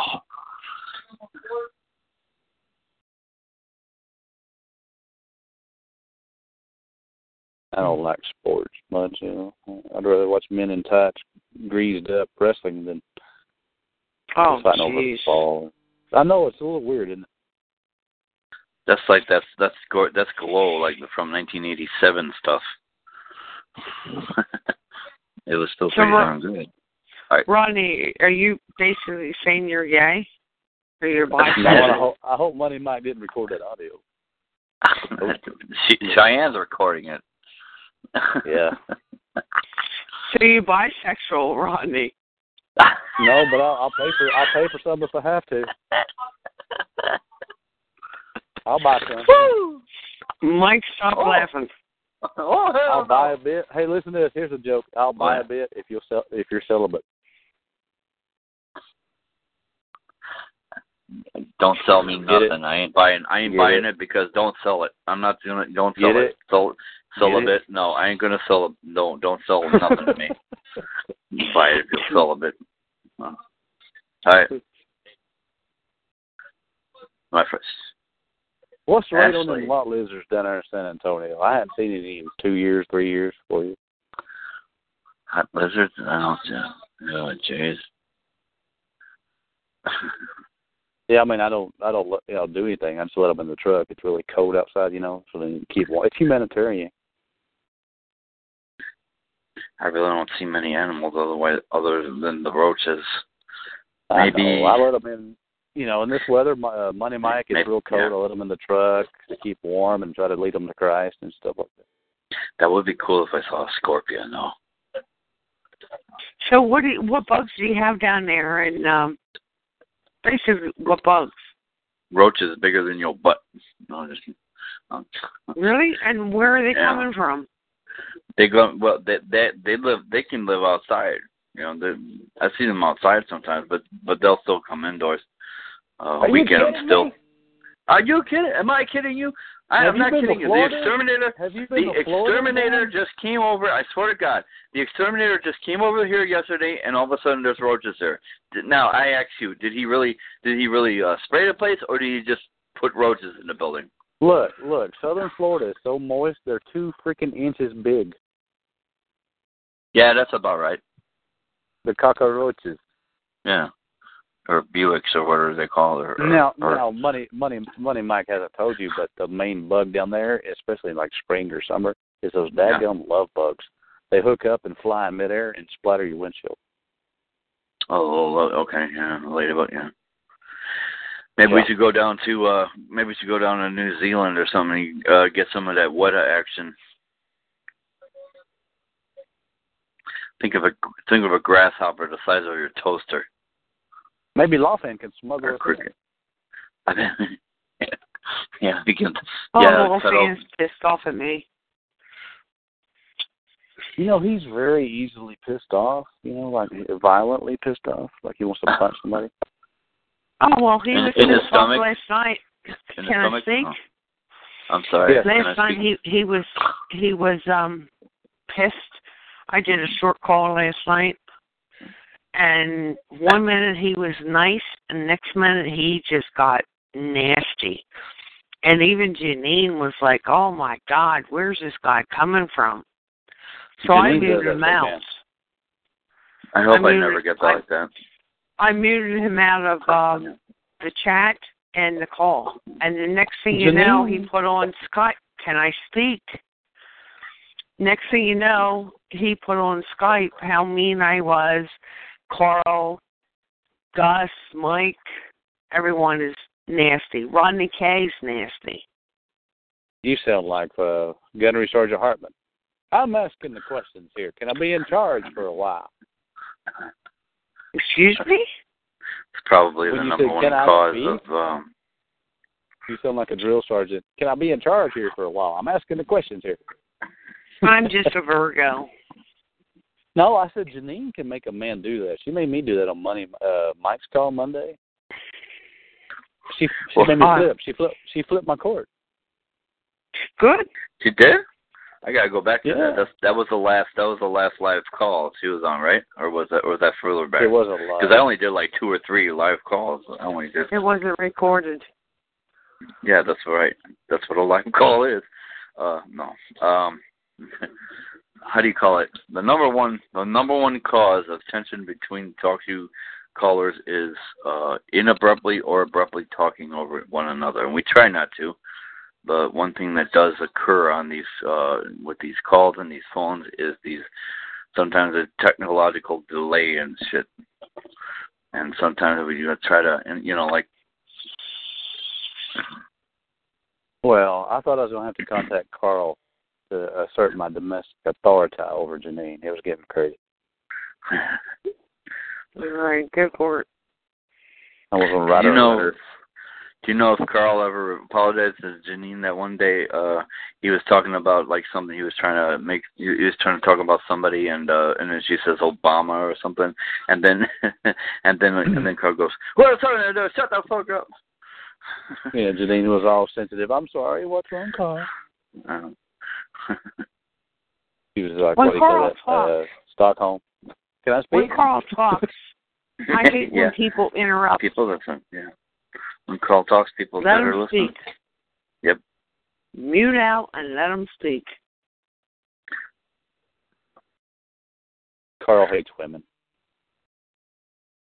Who are you calling a woman?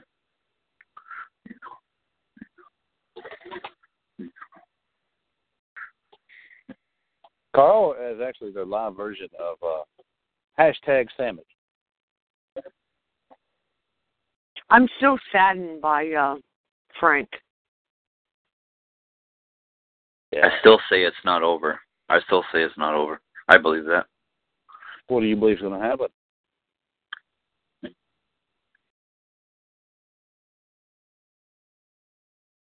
Back up what I think you just he, said, big boy. I think he had to make the plea still just to satisfy their court.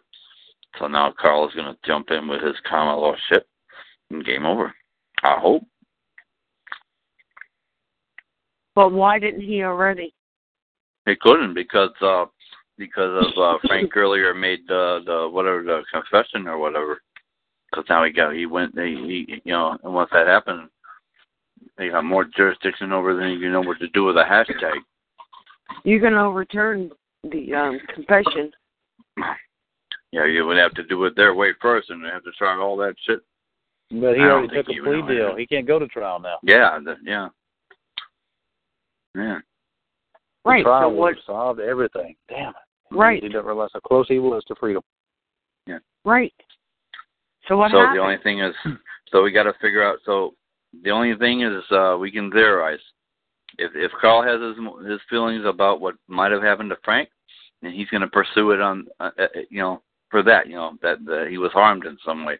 Uh, I think Carl had some animosity towards Frank and actually wanted him in jail, but if you listen to the arrest video on Gus Britton's uh, YouTube, um, uh, Patricia, uh, Carl's mom, kept saying that uh, Frank had A D H D, so there was a attention deficit disorder.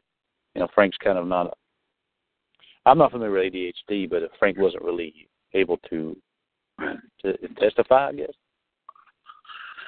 And I really thought they were just um, – You know, I thought the the people that, you know, like, uh, who lost against him, because, you know, when he got his kids back, I thought that's what they were also doing. They were just trying to, you know, get back, you know, get back at Carl. That's what I thought. You know. Well, we've covered this, yeah, but you're not here when we covered it, Mike. Uh, Carl hasn't had custody of his children, any one of them, probably since twenty ten or before, because some something transpired in Alabama yeah. where he didn't, he didn't want to be around his children or the woman that had them. And then she gave him up, and the only one that took him was uh, Patricia, his, Carl's mom. So Carl's mom had custody, had legal rights to Carl's property. Carl didn't. But was Carl that in writing? Him.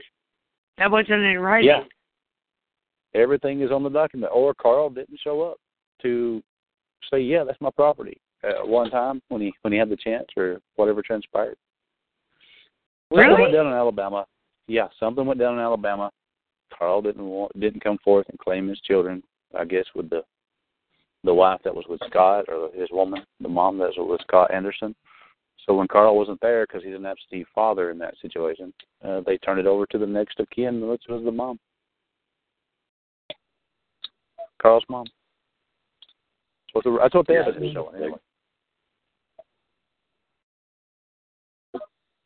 It's getting deeper and deeper. Yeah. Well, why do you think C P S just miraculously showed up at the hospital for his uh, Down syndrome child? It's not because they were bored. It's because there was a dem- history of some kind of issue there, unfit parent or something.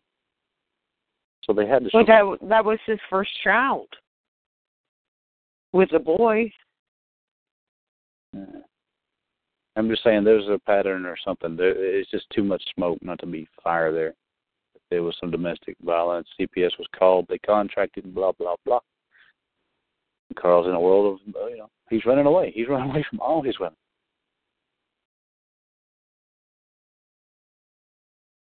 Well, I would like to see um, that on black and white. And then he wrote a song for Buckcherry. Money Mike, do you remember that song by Buckcherry?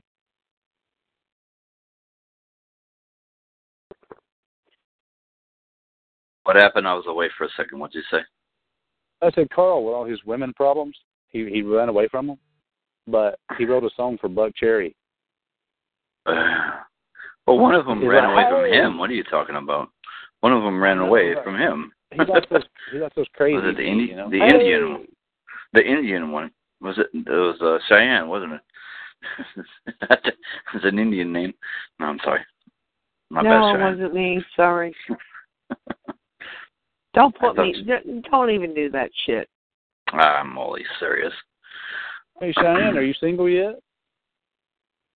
Yes. You're single? Okay, I'm. And I'll I'm... say that way. How long no. have you been single? Why does it matter? Well, last I remember, you were with somebody that foreclosure or some you know, house. I don't want to go into it, but yeah, I wonder if you you know if you if you're not seeing anybody right now, hey, let's call me. Okay, back to Carl. I don't like pit bulls, but you'll get a Shih Tzu. I love my pits. You guys said talked about Gus Bretton a few a few minutes ago. Where where has he been, Gus? Where has he been? I think he has detracted from Carl, and he's going to reveal it in March. Oh, March, okay. I heard he got married. Well, I was wrong about uh, Carl. Yeah. I was wrong about Carl speaking in January. So let's see. Uh, let's see if your premonition comes true. But on that last call Carl did in November, Gus mm-hmm. wasn't even mentioned or monitored on the board whatsoever. Okay. Okay, back to Gus. He got married, and he's now staying away. True and untrue. Yeah, yeah. He's he's pretty much not even doing his own call. Right. I who did he, who, I think he's, who huh? did he marry? Hopefully it wasn't Carl. Pardon? I said hopefully it wasn't Carl. Joking. Okay. Or Aquila. Uh. Uh-uh.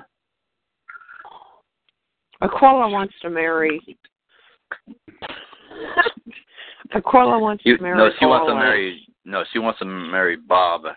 She wants to marry no. Bob Titus.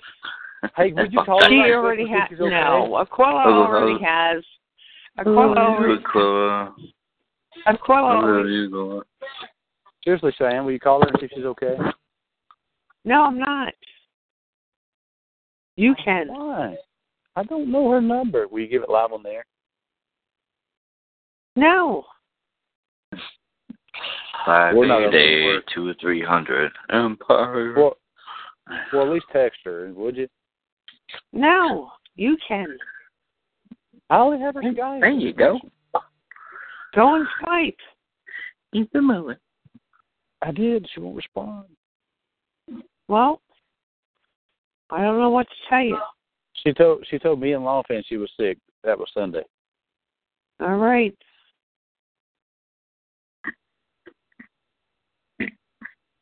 Anyway, keep it. She's she's also planning her wedding with Carl, and she's gonna have two kids.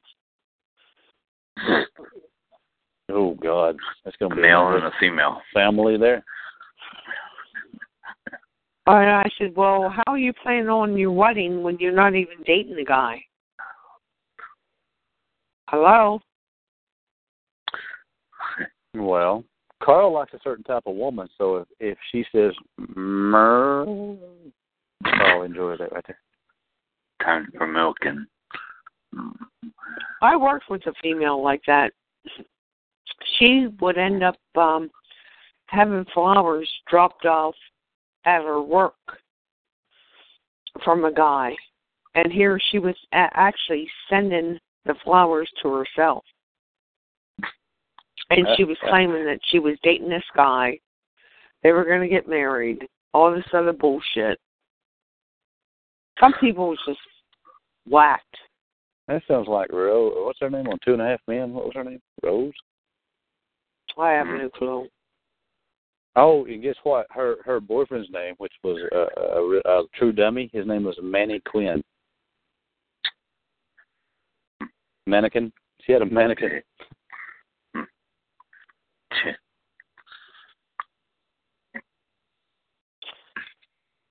So back to Gus. Um, so you think he's going to have a call on in March? If you go to his uh, Word Nerds uh, call, it shows something scheduled for March, doesn't it? Yeah, nine, yeah. Every day I look to it, it says ninety-seven days or something like that. Or now I was told he was running from a, from another charge. Now that Uh-oh. could be rumor. What's the rumor? Spread the rumor. Well, you that, should ask, no. him if you, ask him if you can see the verified charges. I stayed away from it. Uh, that's all I heard. What I hear is a po- po- polygamist extraordinaire. You would want to see it for the prosecutor, yes.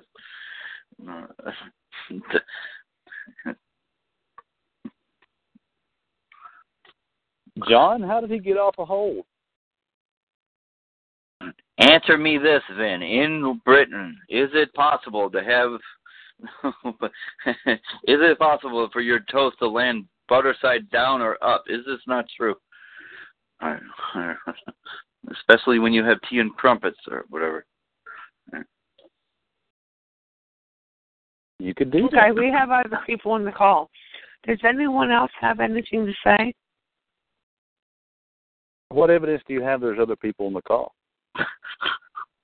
I'm, lo- I'm looking at the uh, chat board. Who's on there? Uh, read the names and I'll tell you if they're people. Washington, D C Colin, hey, how's it going? Central, Colorado. No, that's a troll.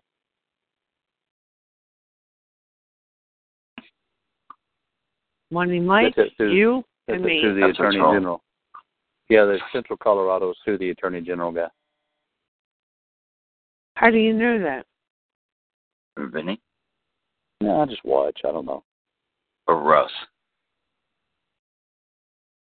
No, don't bring those things up, Mike. No, I was well, asking. What, I was I was wondering what it was about. So that's just a, the call has been going three and a half, uh, three and a half hours. Uh, the only if, if I was going to continue, like if Shane wanted to, I would look to ask Colin a couple of questions because he's talked some experience that he has. All right. You want me to see if I can get him on the call? Well, he's, he's Washington.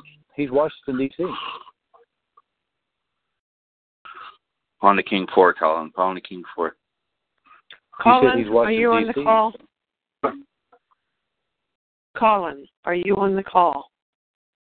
Or could your dogs answer? But I think we could really bring home the nexus or what creates presumptions and blah, blah, blah, using his experience that he's talked on the, on the call. Please, please, please, please don't say blah, blah, blah. All right. Let me see if I can get him on the call. No, it's okay. I'm kind of tired of that. He's, I guess he's just popping in and out monitoring, but it's all good. Well, he might help me fall asleep. You don't know. So. Oh, come on. Low blow. All right, guys. Oh, yeah, you're the king of low blows there, buddy. Oh, earlier, uh, Money Mike Cheyenne said that Shay's been quiet. Hey, why is that? I don't know. I don't understand what's going on there. You're not there. You don't know. But no, no. These people that oh, they're lying. They go. They, they. Huh. She's so cute. I like. I like her little accent. She's just. I'm sure she's real sweet, but yeah, she got into some situation. Sure enough. Well, she ended up on a lot of stuff. I can't understand her. But apparently in her huge house that she had, she had she had um, six other families living in the house. And then when they end up kicking them all out, she went to another location. But prior to that, she hid a lot of uh, assets. So I have no clue what she hid. Uh, everyone who has tried to help her basically walked away. I don't know what happened.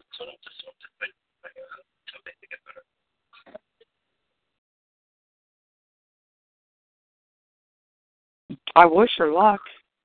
Yeah, but I, I do too. And if Colin's listening, he he's pretty sharp to this stuff. I mean, he holds back. Uh, he, he was talking the other night that he he he's, he was skeptical because he knew something was fishy, kind of deal. So Colin was pretty sharp on that Shay stuff. She didn't have all the information, but once he read the information aloud and made it public, or blah blah blah, that shut everything down pretty much. I mean, that was perfect strategy by Colin. Says, just get it out there. What the hell's going on? And, and there's no defense. Uh, Shay has no defense now because the truth is out there. Well, apparently she doesn't because she just got nailed for uh, Auden uh, stuff. Wasn't so really actually, she's looking for um, she's looking at federal charges. Correct? Should be if they pursue it. I think it's part of the process. I'm not a legal expert, but she she's lucky right now. She's lucky they expedited it to a seven and went ahead and got everything organized because oh, she she could have been in serious trouble. I think the prosecutors and the trustees had kind of winked at that and said, screw it, let's get it done.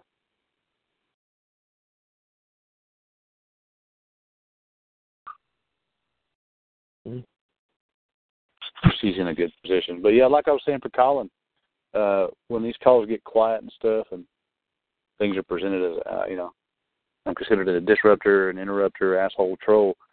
Eh, it's just not intentional. But when it comes to Colin, you know, he's got some good information I would love to go into specifics about and get his, you know, experience and try to bring it home. We got Texas on the call. That's probably phase one. He called in to apologize. That phase two. Or is that the guy that was on Mike's call the other night that uh, hung up? Southeast? No, I don't know. Texas. Hey, join in. Hey, Texas. Join in. Oh, it's just Texas. That's probably phase. How y'all, how y'all doing today? Hey, good, good to see you there. Texas, oh, how you really? doing? That was Money Mike. Texas. Who was that Texas caller?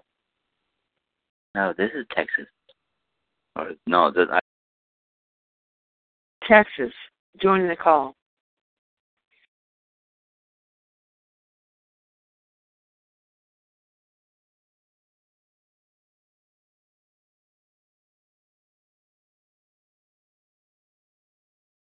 Hey, Cheyenne, got a question for Money Mike. Oh, I just moved him. I know, and thank you, but he says his friend that he helps out has uh, A D D, Tourette's, oh, he's even moving. All right, what? Schizophrenia. I just wonder if it's rubbed off on Money Mike. Yeah, what uh, what was your question, sir? What do you think it was? About what do I think what was?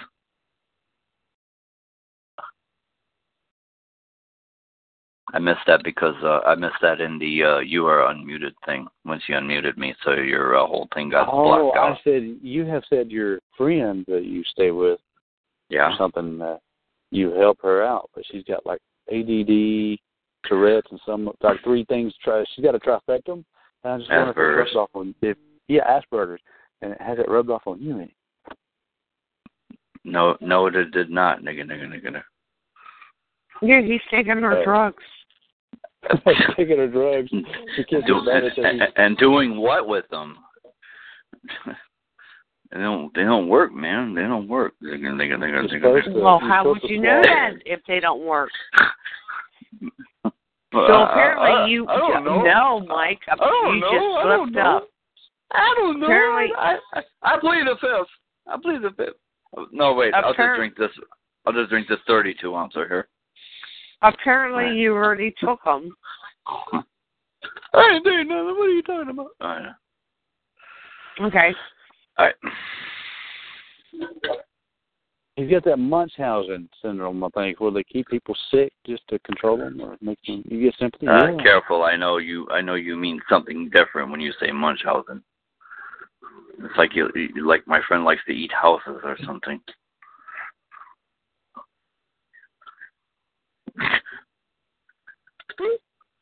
You're unmuted. All right. Hurry up and mute Hello, me before Kay. I uh, make this call popular. Uh.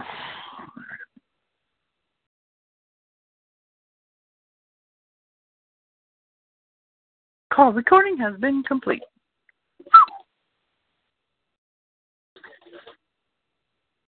Anywho, I'll have to approach Colin at a different time. And I shall make a feint to the north. Call where we can get more serious with all these disruptions. Unintentional, but well-deserved.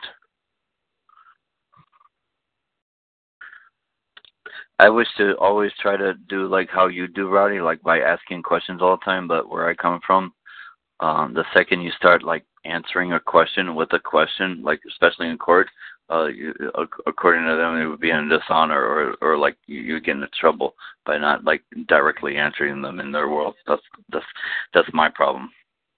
So it's going to be a while before I actually trying to try to start being able to ask the correct questions in order to actually get them trapped in uh, the same way you did with Vince.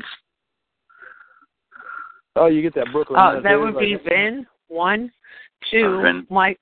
Um, how many times have you been at? At uh, court? Three times. So you're a newbie. I'm a newbie. I don't I want to go to court. Well, yeah, I say, yeah, stay out of court. And it's like, you don't need to go out enough, that many times. You could go on so many times time that's like, you know, it's like you might as well just say, okay, take me to jail. And even if you're just going to, supposedly, to just uh, go there to watch all the all the court cases and trials and not what. It makes you sick. Money Mike's BSing. He's only been to the food court three times, and I was just. Or am I? Or am I actually revealing something here? What's going on? Am I? Am I doing? Am I doing some uh, Colin Derrick stuff no. on you, Roddy K? Don't, no. Don't reveal. Don't reveal. Oh, you just, don't reveal anything. No, you're just. You're in dishonor. You're in dishonor. You keep your controversy private. Private. Private is in the public. Jack. Call is being recorded. Yes, but I want to tell them this.